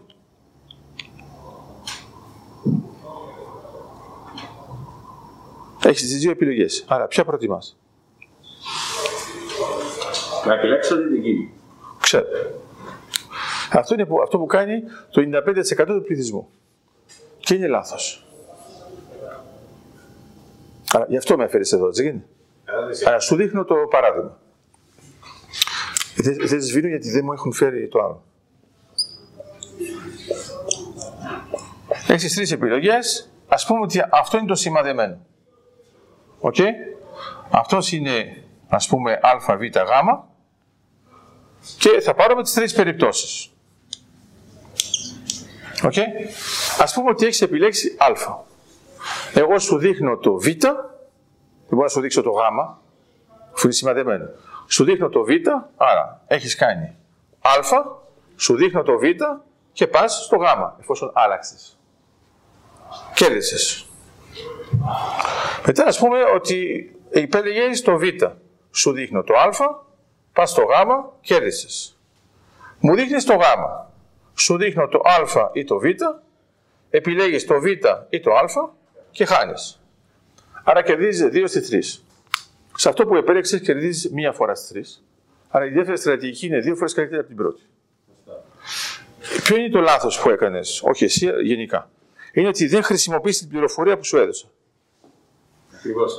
Ναι. Βιάστηκα να Όχι, όχι, όχι, δεν πειράζει, δεν πειράζει. Ήταν πολύ καλό, με βοήθησε. Ξέρω ότι το έκανε εξ επίτηδε, ξέρω ότι ήταν στημένο μεταξύ μας και ότι οι άλλοι δεν ήξεραν.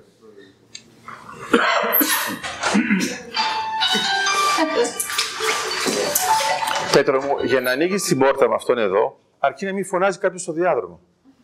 Έχει τελειώσει το τηλέφωνο. Λοιπόν. Λέω λοιπόν. Αυτό που έγινε σε αυτή την επιλογή είναι ότι αποφάσισες από πριν τι θα κάνεις. Άρα αποφασίσατε από πριν την εισβολή ότι θα κάνετε το ίδιο. Τι κάνετε μετά; Λέτε, μόλις τελειώσει η εισβολή θα ξανακάνω το ίδιο.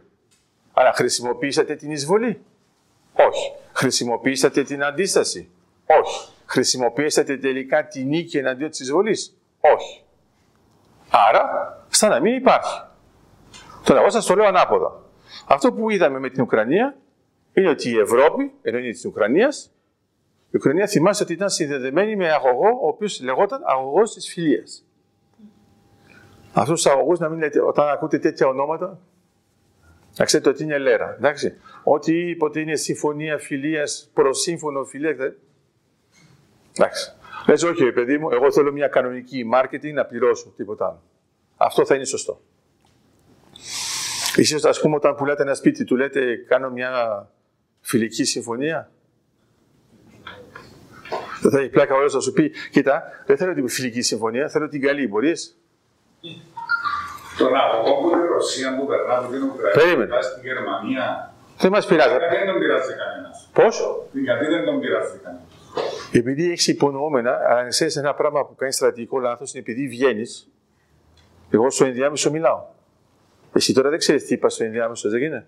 Να ξαναέρχεσαι με σιγουριά ότι εγώ δεν είπα κάτι που επηρεάζει την ερώτησή σου, δεν γίνεται. Ενώ άμα έχεις καθίσει εδώ, δεν θα μου έκανε αυτή την ερώτηση. Βλέπεις; Αλλά την επόμενη φορά που θα χτυπήσει τόσο διακριτικά το τηλέφωνό σου, που φαίνεται ότι είναι καλό για σεισμό, ναι, γιατί είναι το μόνο που θα ακούσουμε.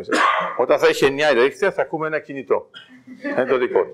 Όχι, θα σου πω γιατί. Στην πραγματικότητα, το υπονοούμενο της ερώτησής σου έχει σχέση με τη Γερμανία, δεν είναι. Όχι, όχι. Ότι πάει στη Γερμανία ξέρουμε. Α! Και γιατί μου το ρωτάς αυτό; Ούτε οι Ουκρανοί, ούτε οι Ρώσοι φαίνεται, δεν τον πειράζουν τον αγωγό. Ναι, και; Τον προσέχω. πες μου ένα πράγμα. Οι Ρώσοι χτύπησαν κάτι που να έχει σχέση με φυσικό αέριο; Όχι. Γιατί τότε μου ρωτάς μόνο γι' αυτό; Διότι ο αγωγός πάει στην Ευρώπη. Ξαναρωτάω. Γιατί... Όχι, όχι, δεν πάει στην Ευρώπη γενικά. Αυτός που, αυτός που θα πάει γενικά στην Ευρώπη είναι ο αγωγός EastMed. Πού είναι έτοιμο. Που τον φτιάχνουμε. Αλλά τώρα θα το φτιάξουμε πραγματικά. Και τώρα θα δούμε όχι μόνο έναν αγωγό, θα το δούμε και διπλό. Διπλό. Το ερώτημα δεν θα είναι αν θα έχουμε έναν αγωγό ή όχι. Είναι θα είναι διπλό ή μονό. Τόση ώρα περίμενε να έρθει εδώ, αρέσει. Δεν άκουγε καλά εκεί, άκουγε καλά. Εντάξει, οκ. Κάμερα θα έχει. Λοιπόν, εγώ θα σε ονομάζω ο κύριο συνέστημα. Το ξέρει έτσι. Λοιπόν, στην πραγματικότητα τα πράγματα είναι πολύ απλά. Εμεί έχουμε φυσικό αέριο στην Κύπρο. Έτσι φαίνεται. Βγες ρε να τηλεφωνήσεις. Άρα, έχουμε τρία κοιτάσματα και την ώρα που συζητάμε έχουμε την Exxon Mobil που κοιτάζει για τέταρτο. Την ώρα που συζητάμε εμείς. Δεν θα είχε πλάκα, ας πούμε, να σας πει η Exxon Mobil, παιδιά, σταματώ τη γεώτητη, της περιμένω να δω το τέλος του πολέμου. Για σένα, αφιερωμένο και ερασμένο. Θα πείτε, όχι, όχι, παιδιά, δεν είναι πόλεμος, είναι εισβολή, έλεγε ο δάσκαλος. Εσείς συνεχίστε, κάντε ό,τι. Στην πραγματικότητα τι γίνεται; Στην πραγματικότητα συνεχίζουν κανονικά, ακάθεκτα, να βρουν αυτό. Εμείς είμαστε έτοιμοι να έχουμε τερματικό σταθμό; Ναι. Θα τον κάνουμε; Ναι. Πώς, όσο πιο πολύ περιμένουμε, τόσο περισσότερο κόστος θα έχουμε. Ρωτάω τώρα. Έχετε εσείς σκεφτεί τις απολαβές που θα έχουμε από τον τερματικό σταθμό και από τα καράβια LNG είναι αυτά που θα μας βοηθήσουν να πάμε πιο γρήγορα; Όχι σε μια κατάσταση που ήμασταν πριν, αλλά σε μια καλύτερη κατάσταση, χάρη στο Ουκρανικό; Τη χρησιμοποίησε αυτήν εδώ την πληροφορία. Αυτό είναι το θέμα. Άρα, αντιθέτως, πρέπει να καταλάβεις ότι στον τομέα των ενεργειακό η, η Ευρώπη θα κάνει ένα boom τώρα. Άρα έχει αποφασίσει. Προσέξτε, είναι πολύ βαρύ αυτό που αποφάσισε η Ευρώπη. Η Ευρώπη είπε έως το τέλος της χρονιάς μειώνουμε το 1 τρίτο με τη Ρωσία. Ανεξαρτήτως από τον Πούτιν. Ανεξαρτήτως. Έως το, το 2025 εμείς δεν παίζουμε πια με τη Ρωσία. Εγώ αν ήμουν Ρώσος, κανονικός, δημοκράτης, ε, και μου έλεγαν αυτό, θα έλεγα, παιδιά, περιμένετε, εγώ δεν έκανα τίποτα. Όλα το κάνει. Δεν το κάνετε αυτό. Δεν θα παίξετε πια μαζί μας. Όχι, δεν παίζουμε πια μαζί σου, γιατί ξαφνικά σου έρχεται να τα σταματήσει όλα. Άρα ξαφνικά θυμηθήκαμε ότι παίρνουμε και αέριο από την Αλγερία. Με LNG. να- θα δεις ότι μια χαρά θα τα ανανεώσουμε αυτά τα συμβόλαια. Και γιατί έχει πλάκα; Γιατί η Αλγερία κανονικά είναι υπέρ της Ρωσίας. Η Αλγερία εδώ ήταν στις χώρες που έκανε αποχή. Δεν σου λέει. Άρα, ρωτάω τώρα. Πόσα είναι η οικονομία μας; Περίμενε, περίμενε. Ρωτάω τώρα. Άμα έχουμε, άμα έχουμε ε, ένα boom ενεργειακό, θα έχουμε ένα boom στο δικό σας τον τομέα; Ωραία, τότε τι περιμένετε; Μα δεν περισσότερη ενέργεια. Δεν κατάλαβα. Ε, στη Λεμεσό, ας πούμε, κάνετε κάτι; Α, έχουμε κτίρια που είναι αρκετά ψηλά. Ωραία. Θα έχουμε περισσότερα κτίρια που είναι αρκετά ψηλά. Από πότε εμφανίζονται τα κτίρια που είναι αρκετά ψηλά; Μήπως έχουν σχέση με την ανακάλυψη του κοιτάσματος Αφροδίτη; Ναι, δεν, δεν το σύνδεσα έτσι. το σύνδεσα. Εμένα ρώτα. Δεν. Για σένα είμαι εδώ. Για σένα είμαι εδώ. Πώς ε, έχει σχέση με την Αφροδίτη; 150%. Όχι με τα διαβατήρια. Καμία σχέση. Αυτά είναι χρυσά. Δεν αλλάζει. Η τιμή του χρυσού και διαβατήριου να είναι δεν αλλάζει συχνά. Το έχετε σκεφτεί αυτό; Όχι. Ωραία. Ένα άλλο πράγμα που πρέπει να καταλάβεις. Λέτε ότι ο λόγος που ήρθαν εδώ και κάναν αυτούς τους πύργους υψηλού και ήρθαν το χρήμα είναι επειδή προσφέρονται το φυσικό αέριο. Όχι ως φρένονται. Θα συμμετέχουν. Σου, σου υπενθυμίζω ότι ήδη έχει αγοράσει η Gazprom και από το κοίτασμα Ζόρ. Ε, όλοι καταλαβαίνουν ότι εδώ παίζεται το παιχνίδι. Είμαι στον ακινήτο δεν θα υποχωρήσω. Ε, μπορεί και να πάνε λίγο πιο ψηλά. Γιατί. Αφού δεν έχει περισσεύματα ο κόσμο. Ο κο- το, το επίσημο περίσσευμα. Το περίσσευμα από τα νοικοκυριά. Ποιος ασχολείται με νοικοκυριά; Το θέμα είναι το μυαλό των νοικοκυριών. Το μυαλό των νοικοκυριών τι θα πει αυτή την περίοδο; Θα πει ότι εσείς θα πουλάτε λιγότερο. Αυτό δεν θα πει; Ε, Ένας έξυπνος νοικοκύριο θα πει είναι η καλή ώρα να αγοράσουμε πιο φθηνά. Ωραία. Σε ενδιαφέρει να πουλήσεις δύο φορές κάτι πιο φθηνά ή μία φορά ακριβό; Με ενδιαφέρει να το πουλήσω δύο φορές πιο, πιο φτηνά. Είσαι στην καλή περίπτωση. Αν θυμάστε καλά, όταν λέγαμε το φυσικό αέριο, μας έλεγαν είναι πολύ ψηλές οι τιμές, δεν συμφέρει να κάνουμε γεωτρήσεις. Μετά μας είπαν είναι χαμηλές, πάλι δεν Δεν μας συμφέρει. ούτε από εγώ. Τώρα που έχουμε το ουκρανικό, θα ήταν καλό να τις είχαμε. Παιδιά, ε, δεν το λέμε αυτό για το φαγητό. Τον φρονίμουν τα παιδιά πριν πεινάσουν, μαγειρεύουν. Το φυσικό αέριο δεν το αναζητάς την ώρα που το έχει ανάγκη. Το αναζητάς πριν. Μετά είσαι έτοιμος. Αν ο αγωγός στη Σμέτ ήταν ήδη έτοιμος, θα καταλαβαίνετε εσείς κάτι εδώ; Σε φυσικό αέριο τίποτα. Πώς; Βεβαίως. Σε σχέση με το, με το Κυπριακό και το, την Τουρκία, δυναμικό το πώς είναι το φυσικό αέριο στο Κύπρο. Μιλάμε για το φυσικό αέριο, είναι το βέβαιο και στην Ελλάδα και στην Ελλάδα. Και ότι κάποτε σταμάτησε η αυτό που καταλαβαίνω η σταμάτησε μια αναλύσει. Έσουμε μετά, σταμάτησε αυτή η συνεργασία μεταξύ Αιγύπτου και Ισραήλ. Είναι τώρα φαίνεται ότι υπάρχει Δεν σταμάτησε ποτέ αυτό. Δεν σταμάτησε ποτέ. Αντιθέτως, το Ισραήλ, η Αίγυπτος και η Κύπρος και το Ισραήλ στην πραγματικότητα είναι όλοι στο East Med Forum. Καταφέραμε να κάνουμε ένα East Med Forum χωρίς να μπει καν η Τουρκία. Που αυτό είναι αδιανόητο.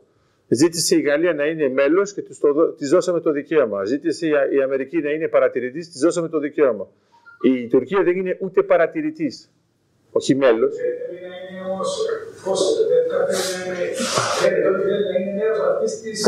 Όχι, όχι, όχι. Φαίνεται, αλλά στην πραγματικότητα ούτε καν έκανε αίτηση. Γιατί ήξερε θα έτρεγε, ξέρετε τι. Άρα δεν, ε, το, με την οποιαδήποτε λύση στο Κυπριακό είναι επίπεδο δημιουργίας του Ποια λύση. οποιαδήποτε λύση. Ω, Πού πας, ποια, ποια, ποια. Καλά κάνεις εσύ. Εσύ μ' αρέσεις. Εσύ μόνος με την κάμερα ασχολείσαι, τι κάνεις. Πολλά. Α, πολλά. Ωραία. Άρα είσαι ωραίος, ωραίος. Όχι αθόρυβος, κάνει θόρυβος. Σε έχω εντοπίσει. που είσαι. Λοιπόν, Ναι, Η λύση καλή είναι η λύση καλή η μόνη είναι η δίκαιη. Όχι η βιώσιμη. Αυτοί που σου λένε βιώσιμη, να ξέρεις ότι και η σκλαβιά είναι βιώσιμη. όπως το προηγούμενο. Δεν είναι το ίδιο. Ε, η Τουρκία είπε προηγουμένω στην αρχή ότι το 63 να σκεφτόμαστε το 63% ή να σκεφτόμαστε το 97%. Ναι, πρέπει να σκεφτούμε το 63 ή να πάμε στο 100. Αν είναι φιλική η πρόταση, θα συμμετέχεις όπως το προηγούμενο που είπες. Κανένας δεν απαγόρευσε στην Τουρκία να συμμετέχει στο project των εξορίξεων. Μόνο η Τουρκία είναι αυτοεγκλωβιζόμενη. Για ποιο λόγο; Δεν μπορεί να συμμετέχει στο πρόγραμμα της Κύπρου εφόσον θεωρεί ότι η Κύπρος δεν υπάρχει. Άρα εγώ της απαντώ, εφόσον η Κύπρος δεν υπάρχει, ποιο είναι το πρόβλημά σου.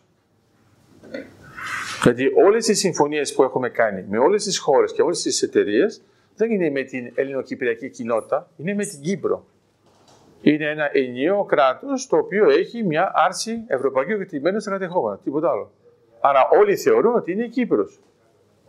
Και αυτό είναι προς όφελός μας. Όσο πιο πολλά συμβόλαια υπογράφουμε, όσο πιο πολλές συμφωνίες υπογράφουμε και για τον αγωγό EastMed και για τις οριοθετήσεις και για τα συμβόλαια εξόριξη, είναι προς όφελός μας.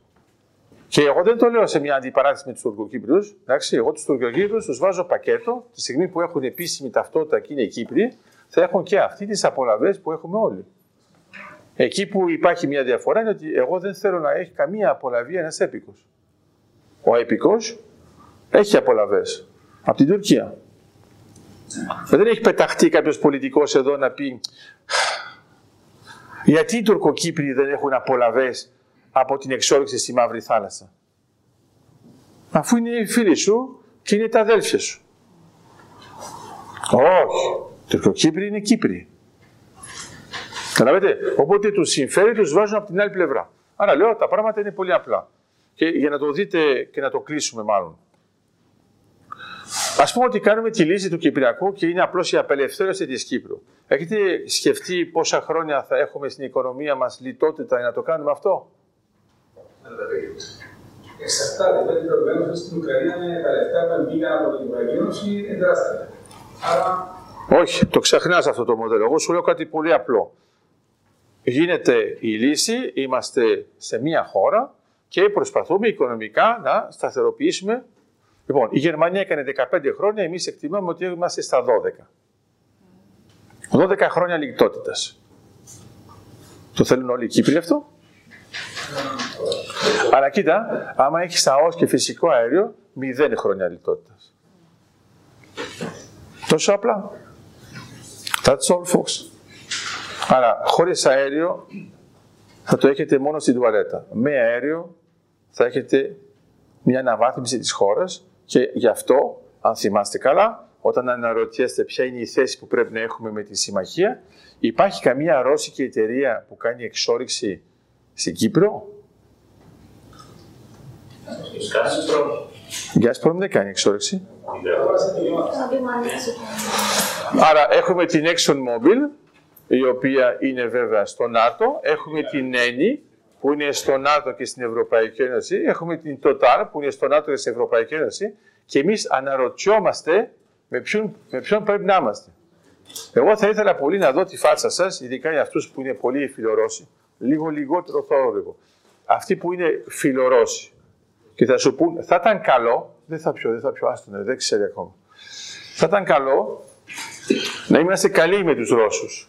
Εγώ θα ήθελα να δω τη φάτσα σας που την επόμενη μέρα φεύγει η ExxonMobil, η Total, η Eni και μένετε χωρίς κανένα να κάνει καμία εξόρεση. Δεν θα το καταλάβω. Ε; Δεν θα το καταλάβω. Πότε το καταλάβω. Δεν θα καταλάβετε τι; Δεν καταλάβουμε το πρόβλημα. Νομίζουμε ότι δεν θα αντιληφθούμε τη σοβαρότητα του προβλήματος και θα πούμε απλά. Μα εγώ σας το λέω εδώ. Τώρα, αυτή είναι η σοβαρότητα του προβλήματος. Η μόνη που είναι πραγματικά με την Κύπρο είναι αυτή. Ωραία. Αυτή είναι μέσα στο ΝΑΤΟ και στην Ευρωπαϊκή Ένωση. Τα πράγματα είναι πολύ ξεκάθαρα. Και σου λέει, όχι μόνο εγώ σε βοηθάω να κάνεις την εξόριξη, όχι μόνο εγώ παίρνω και εγώ ποσοστό μαζί με το κράτος, αλλά είναι με αυτό που θα το πάμε και θα το στείλουμε πού στην Ευρωπαϊκή Ένωση. Έχεις θεωρησία; Ήταν, άρα έχετε, έχετε στην αρχή, να λέμε έτσι λίγο ηρωνικά, τη δήλωση του Υπουργού Εσωτερικών με πόρο ψυχή. Ναι. Όχι, δεν, δεν, δεν, το είπα, δεν το είπα ηρωνικά, το είπα ότι είναι απαράδεκτο. Δεν είναι το ίδιο. Ναι, απαράδεκτο. Ε, δε, απαράδεκτο. Α, το θέμα είναι ότι, εντάξει. Βλέπουμε την, αυτό που έγινε γύρω δεν το περίπου 5% είναι βλέπουμε την, ε, αυτό στο σήμερα ότι έχουμε παίρνουμε από κάπου του ρώσικα. Οπότε οι Ρώσοι πήραν δεν θέλουν εγώ θα σας πω κάτι πολύ απλό. Όταν οι Ρώσοι είχαν ένα πρόβλημα με την Τουρκία, οι Ρώσοι ξαφνικά είπαν δεν θα πάει κανένας στην Τουρκία. Και εσείς ξαφνικά είχατε τουρισμό. Okay? Είναι μερικοί που έκαναν επενδύσεις του κερατά, αλλά ήταν η λύση. Γιατί, γιατί αυτό ήταν μικρή διάρκεια. Μόλις τα ξαναπήγαν καλά, ξαναπάνε κανονικά στην Τουρκία. Εσύ, άμα έχεις κάνει τεράστιες επενδύσεις θεωρώντας ότι από εδώ και πέρα έχεις heavy side, όχι, είχαμε ένα ντύρακ. Έγινε το αυτό, παπ, ξαναέπεσε και ξαναμπήκαμε κανονικά. Άρα, ξαναέρθαν οι ίδιοι. Δεν έκανε κάτι το ειδικό, δεν ήρθαν περισσότεροι, γιατί βέβαια οι άλλοι πήγαν ξανά στην Τουρκία. Νομίζω ότι η μεριά μα δεν έχει την πούληση να βγάλει τα αγκázια και φοβάται η πολιτική μα ή αυτά. Όχι, όχι, δεν φοβάται τίποτα τώρα. Τώρα θα δει τώρα θα δεις ότι εμεί θα πρωτοστατήσουμε διότι όλοι οι Ευρωπαίοι θα πούν, ωραία. Θα μα προστατεύσουν. Εσεί θεωρείτε ότι η ιδιαιτερότητα τη Τουρκία δεν Σιγά, σιγά, σιγά, σιγά. Πρώτα απ' όλα απαντάω σε αυτό. Αυτοί που έρχονται και κάνουν εξορίξεις προστατεύουν τις εξορίξεις. Ωραία. Στις εξορίξεις λοιπόν προστατεύουν τα συμφέροντά τους χωρίς να το καταλαβαίνεις εσύ. Άρα όταν έφυγε η Δεν έφυγε. Δεν την αφήσανε τους. Δεν έφυγε. Αυτό δεν θα το, επειδή το καταγράφουν αυτό, δεν θα, θα σου εξηγήσω μετά. Εκείνος εκεί πέρα ξέρει. Άσε.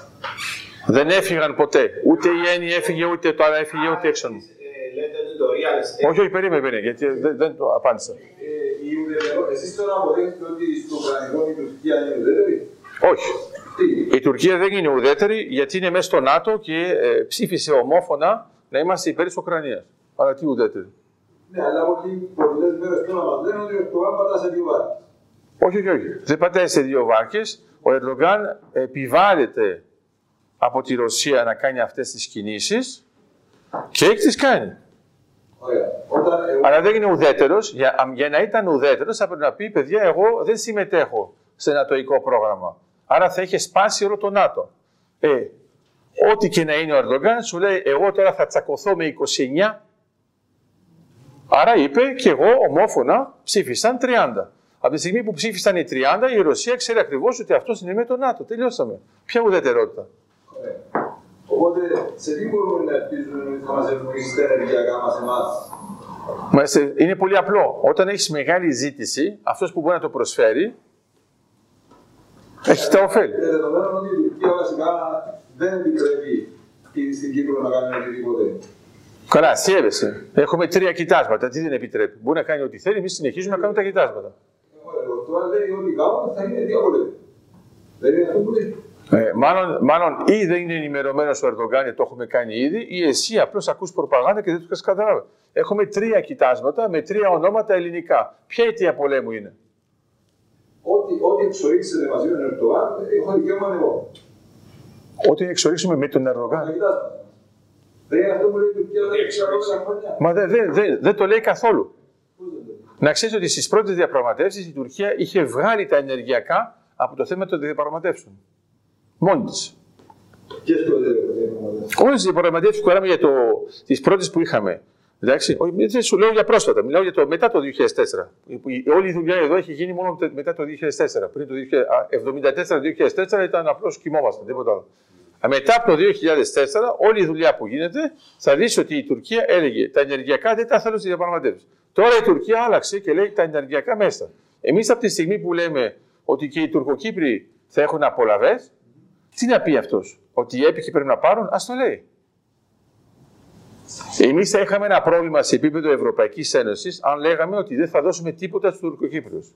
Εδώ θα ερχόταν οι Ευρωπαϊκοί και θα τι κάνετε; Έχουν ταυτότητες κανονικές, το χρησιμοποιήσουν. Άρα, εσείς πιστεύετε ότι το real estate, πιστεύετε ότι είναι η αγορά. Το ξέρεις ότι τον, τον καταπατάς τον άνθρωπο, δεν Ωραία. Και στο έχει πει και η γυναίκα σου. Το βράδυ θα έχεις. Εγώ, εμένα δεν θα με βλέπεις το βράδυ. Το βράδυ θα τη δεις. Θα σου πει, εγώ στο είπα κιόλας. Δεν σώθηκε. Άρα, το, το τέλος. Να ακούσω το τέλος. Εγώ η εντύπωση που έχω τα τελευταία. Όχι, όχι, όχι, δεν με ενδιαφέρει την εντύπωση που έχεις. Ωραία, μόλι την εντύπωση μου. Οι ειδήσεις λένε ότι τα τελευταία 12 χρόνια ο Ερτογάν αμυνίζει την νότια, την νότια Κύπρου, την θάλασσα τη νότια Κύπρου Ναι, και λέει ότι είναι δικά τους. ναι, οκ, και; Πώς εμείς ελπίζουμε ότι θα μας επιτρέψει να εκμεταλλευτούμε τον ΙΣΤΜΕ. Μα είναι αστείο. Όταν κάναμε την υπογραφή με τον Ισμέρη, η Τουρκία δεν είπε τίποτα. Δεν το ανακοίνωσε καν στις ειδήσεις για να μην φανεί ότι έχει χάσει.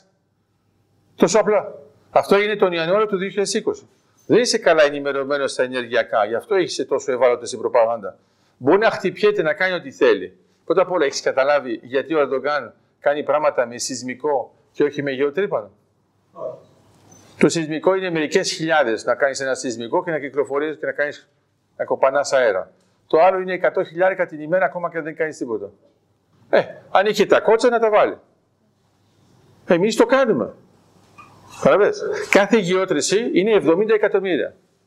Όταν η εταιρεία το κάνει και δεν βρει τίποτα, όπως ήταν στον να αγόρασε μαθούσα, το κόστος είναι μόνο για αυτήν. Τελείωσε. Ωραία. Αυτοί συνεχίζουν να τρυπάνε. Γιατί; Επίσης, θυμάσαι ότι ο Ερντογκάν είπε ότι οποιοδήποτε συμμετέχει στον διαγωνισμό της Κύπρου δεν θα μπορεί να κάνει πια τίποτα με την Τουρκία. Και να, συνεχίζουν κανονικά. Θα σου λέει αστείευεσαι, επειδή εσύ θες να κάνεις κάτι, θα κάνουμε εδώ. Εδώ είναι τεράστιος πλούτος στην Ανατολικής Μεσόγειο. Ωραία. Εγώ όταν το λέω στους πιο νέους, λένε μερικές, λέω, εγώ θα πάω αλλού. Λέω πολύ καλά, να πάτε αλλού. Θα πάτε ας πούμε στην Ευρώπη, ε, ναι, Ευρώπη. Άρα τους λέω, θα πάρουμε τη Μεσόγειο, την κόβουμε έτσι. Να. Και λέω, προτιμάς να πας πάνω ή κάτω; Ε, δάσκαλε, πάνω. Εντάξει, ωραία. Λέω μετά, το κόβεις έτσι τη Μεσόγειο. Προτιμάς δυτικά ή ανατολικά. Αλλά πριν σου πω, ε, πριν διαλέξεις, σου λέω ότι μόνο ανατολικά έχει φυσικό αέριο. Ε, ανατολικά. Ε, λέω, εκεί είναι η Κύπρος.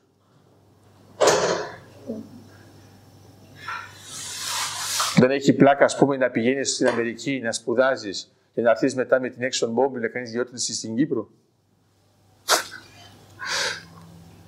Άρα, εγώ αυτό που βλέπω και στα δικά σας είναι ότι αυτοί που ασχολούνται με την υποστήριξη εταιριών που θα κάνουν γεωτρήσεις είναι αυτές που νοικιάζουν κτίρια ολόκληρα.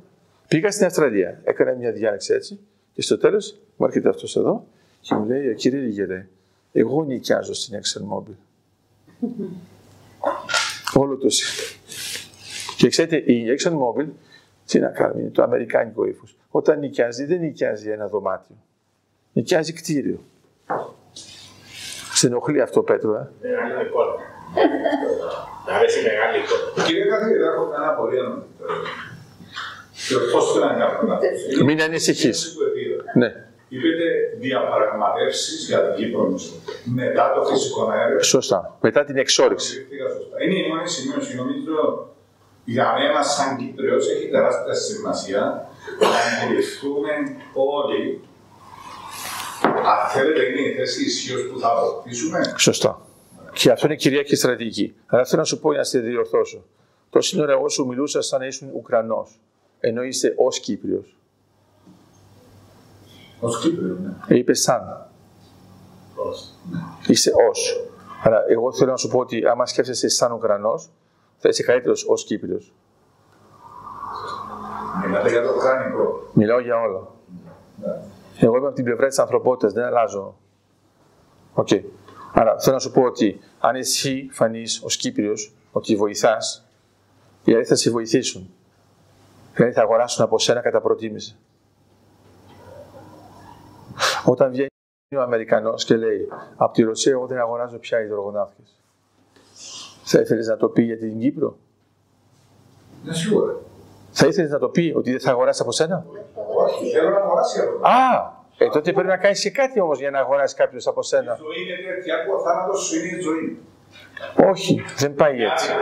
Δεν είναι άδικο. Καθόλου. Δεν πάει έτσι. Αυτό τώρα είναι real estate, μου είπε κάτι τέτοιο δικό του. Εντάξει, okay. θα τον αλλάξει, αλλιώς θα το βάλω στα κημητήρια να πουλάει τάφους. Άρα, λέω απλώς ότι πρέπει να καταλάβεις το εξής. Όσο πιο δυναμικός είσαι, τόσο πιο πολλοί οι δυναμικοί έρχονται μαζί σου. Άμα λοιπόν είσαι απενεργοποιημένος και ουδέτερος, σου λέει αυτός και να πας μαζί του θα σε καθυστερήσει. Είσαι βαρύδιο. Εγώ αν κάνω αυτό και το δέχτηκα, είναι για να καταλάβετε ότι εσείς μιλάτε με πολύ κόσμο. Είστε κράχτες, ειδικά ο Κύριος. Αυτό να το βάλεις μπόνους. Ε. Ωραία. Λοιπόν, φίλε, ξαναλέω. Είναι σοβαρά όμως. Ε, μα, εγώ μιλάω πάντα σοβαρά ακόμα και όταν κάνω χιούμορ. Μετά θα το δεις. Λέω απλώς ότι αν εσείς είστε κράχτες θετικότητας, θα καταλάβουν οι άλλοι, σας ρε παιδιά, στο real estate είναι όλοι θετικοί. Τι γίνεται. Άρα, έχετε σκεφτεί ότι το real estate, τα θεμέλια, είναι η ενέργεια. Ενώ εσείς πιστεύετε ότι είναι η γη. Τα πάντα είναι. Σου δίνω αλλιώς. Ε, εγώ σου, επι- σου δίνω το εξής. Εσύ δεν απαντάς. Δεν απαντάς σε αυτό. Έχει τζόκερ. Σου δίνω το εξής δίλημα και σου λέω. Άμα σου πάρω την Κυπριακή ΑΟΣ, σου απελευθερώνουν τα κατεχόμενα. Είσαι εντάξει, το παίρνεις; Μου απελευθερώνεις τα κατεχόμενα; Ναι, αλλά μου δίνει την ΑΟΣ της Κύπρου, αλλά εγώ σου δίνω τα κατεχόμενα απε- ελεύθερα. Αν το σκεφτείς τώρα, τόσα χρόνια παλεύεις για να γίνει κάτι, και όταν σου βάζω την ΑΟΣ, λες ρε παιδιά. Αλλά αυτό που πρέπει να καταλάβεις είναι το εξής. Η ΑΟΣ της Κύπρου θα απελευθερώσει τα κατεχόμενα και όχι τα κατεχόμενα που θα σου δώσουν την ΑΟΣ. Η ενέργεια που σου έρχεται από τη θάλασσα θα σε βοηθήσει να απελευθερώσεις τη γη. Η γη θα σου δώσει χώμα. Και θα είναι το χώμα που απλώς θα είσαι νεκρός. Τίποτα άλλο. Γιατί αυτός που δεν έχει την ενέργεια από την ΑΟΣ, σου λέω πολύ απλά. Η Τουρκία σου λέει, εγώ παιδιά δεν ασχολούμαι πια με τα κατεχόμενα, αλλά εγώ θα πάρω τις απολαβές από την ΑΟΣ. Ξέρεις ότι εγώ πρέπει να πάω να κάνω μάθημα σε πρόσφυγες για να καταλάβουν να μην κάνουν αυτή τη- αυτό το λάθος. Και να ξέρουν πρώτα τι είναι. Γιατί μπορείς να αγαπάς την πατρίδα. Δεν μπορείς να αγαπήσεις την ΑΟΣ χωρίς να ξέρεις τι είναι. Εγώ προσπαθώ να σου πω ότι η ΑΟΣ είναι θεμέλιο κυπριακό. Άρα κατά τα πρώτα 30 χρόνια της εισβολής και κατοχής Ναι. που δεν είχαμε ναός. Δεν κάναμε τίποτα. Ξέραμε, Απλώς κλαίγαμε. Τίποτα άλλο. Τίποτα. Δεν έγινε τίποτα άλλο. Δεν έγινε. Ε, ξέρεις κάτι, θα μπορούσε να έχει γίνει και πριν. Το θέμα είναι ότι έπρεπε να μπούμε στην Ευρωπαϊκή Ένωση. Το κρανιδιό τον ακούγατε; Μμ. Δεν τον λέγατε πελό; Όχι απαραίτητα. Όχι απαραίτητα, δεν τον ακολουθήσατε όσο πιο γρήγορα γινόταν. Ο κρανιδιώτης ήταν πολύ ξεκάθαρος. Λέει το ευρωπαϊκό θα είναι ο δρόμος για το επίση Κυπριακού. Και ποιος τον πίστευε; Ε, όχι όλοι, όχι όλοι. Το δίκαιο της θάλασσας το υπογράψατε το 87. Εκεί ήσασταν πιο γρήγορα. Μετά τι κάνατε; Απλώς περιμένατε. Άρα όταν είδαμε τα κοιτάσματα στο Ισραήλ το 99, όταν είδαμε το 2009 το κοίτασμα Ταμάρ, όταν είδαμε το 2010 το κοίτασμα Λεβιάθαν, ξαφνικά είπαμε παιδιά, γιατί δεν κάνουμε κι εμείς. Άρα ευτυχώς που είχατε και τον Κασίνη. Ξα- Αν τον έλεγε. Ξαφνικά πιστέψαμε τον Κασίνη.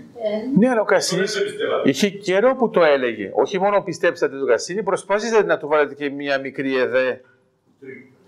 Ε, Ωραία. Και εμένα αυτό που μου αρέσει στο Κασίνη είναι ότι είναι ο Κασίνη είναι αρκούδα. Άρα, τον παίρνουν τηλέφωνο οι Τούρκοι, λέει: Άμα κάνουν εξόριξη, θα το βυθίσουμε. Λέει: Τι απαντάει ο Κασίνης; Εγώ είμαι στο Λονδίνο, βυθίστε το. Απλώς όταν θα σημαδέψετε τις σημαίες, να μην πετύχετε ούτε την Αμερικανική, ούτε την Ισραηλινή, ούτε την Ευρωπαϊκή, να σημαδέψετε μόνο την Κυπριακή. Έκλεισε ο άλλος. Γιατί μια πλατφόρμα να ξέρεις ότι προστατεύεται περισσότερο από ένα κράτος. Για ποιο λόγο; Όλοι ξέρουν ότι μια πλατφόρμα είναι αθώα. Δεν έχει οπλικό σύστημα. Αλλά δεν έχεις δικαίωμα να πετάς πιο κάτω από 2.000 πόδια.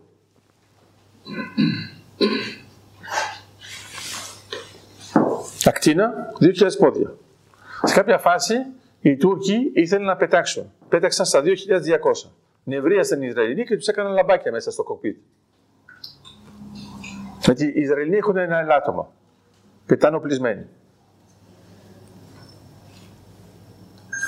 Είναι λατώμα. Ε, ε, για τους Τούρκους είναι μεγάλο ελάττωμα. Ε, ναι, ναι, να σ' αρέσει να πετάει, να πετάει ήρεμος ο άνθρωπος, να μην, έχει, να, να μην εκνευριστεί πάνω. Εντάξει. Όταν λοιπόν εσύ να σου κάνει target lock και έχεις το cockpit που κάνει έτσι, εσύ ξέρεις ότι είσαι νεκρός, α. Γιατί μόλις πατήσεις, έφυγες. Άρα λέω λοιπόν αυτό το έκανα μια φορά, δεν το ξαναέκανα ποτέ. Ξανά δεν ξαναπέταξε πάνω από την πλατφόρμα. Ξαναπετάνε πάνω από το Καστελόριζο. Αγαθονίσει, μια χαρά όλα αυτά τα κάνω. Από πλατφόρμα κάντο.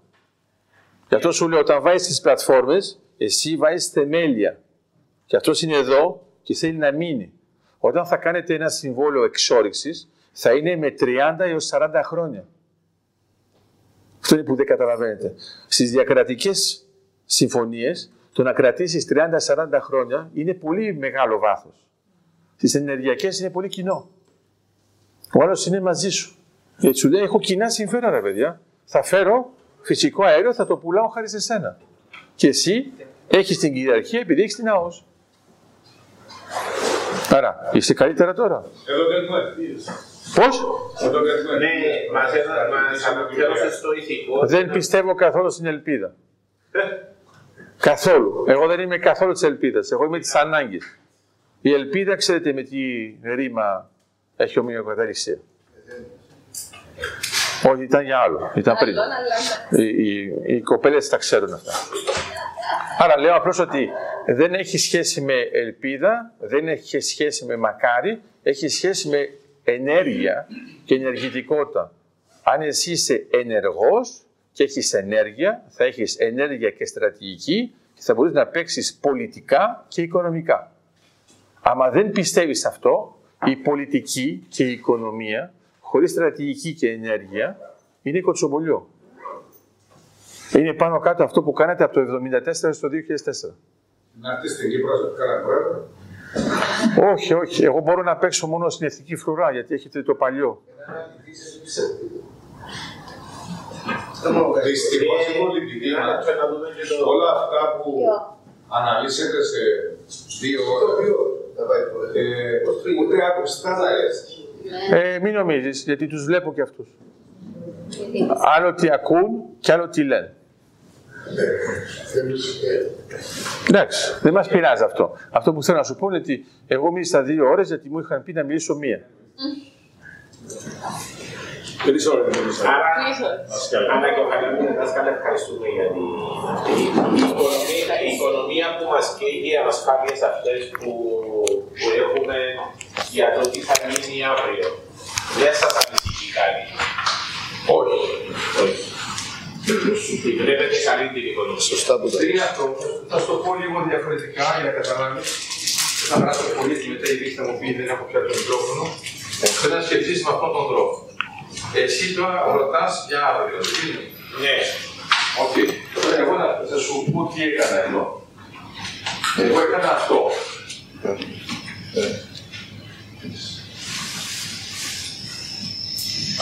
Άρα, πήρα ένα στρατηγικό βάθος ιστορικό, σου αναλύω τι θα γίνει σε βαθύ χρονικό μέλλον, ξαναπηγαίνω στο τι πρέπει να κάνεις για αύριο και ξαναέρχομαι εδώ. Τώρα σου λέω, πιάσου την απόφαση. Τώρα έχεις ένα βλέμμα. Οκ. Όταν περπατάς, κοιτάς τα πόδια σου. Θες μπροστά. Ναι. Όταν έχει πολλές πέτρες, Κοιτάω το ίδιο. άμα σου πω ότι μετά από λίγο δεν έχει καθόλου πέτρες, Να απαντήσω. έχεις δει ποτέ στη θάλασσα. Πολλές φορές. Ωραία. Τώρα σου τώρα πριν λίγο πριν μπει, σου λέω ότι έχει βράχια παντού. Θα μπει τρέχοντας; Όχι. Αυτό είναι αυτό που άκουγε ο κύριος. Τώρα εγώ σου λέω έχει, έχει άμμο. Το τέλος. Ωραία. Και μετά θα σε δει ο δυτής, θα πει τρελός. Τότε θα σε δει να περπατάς κανονικά, θα πει αυτός είναι το Χριστό.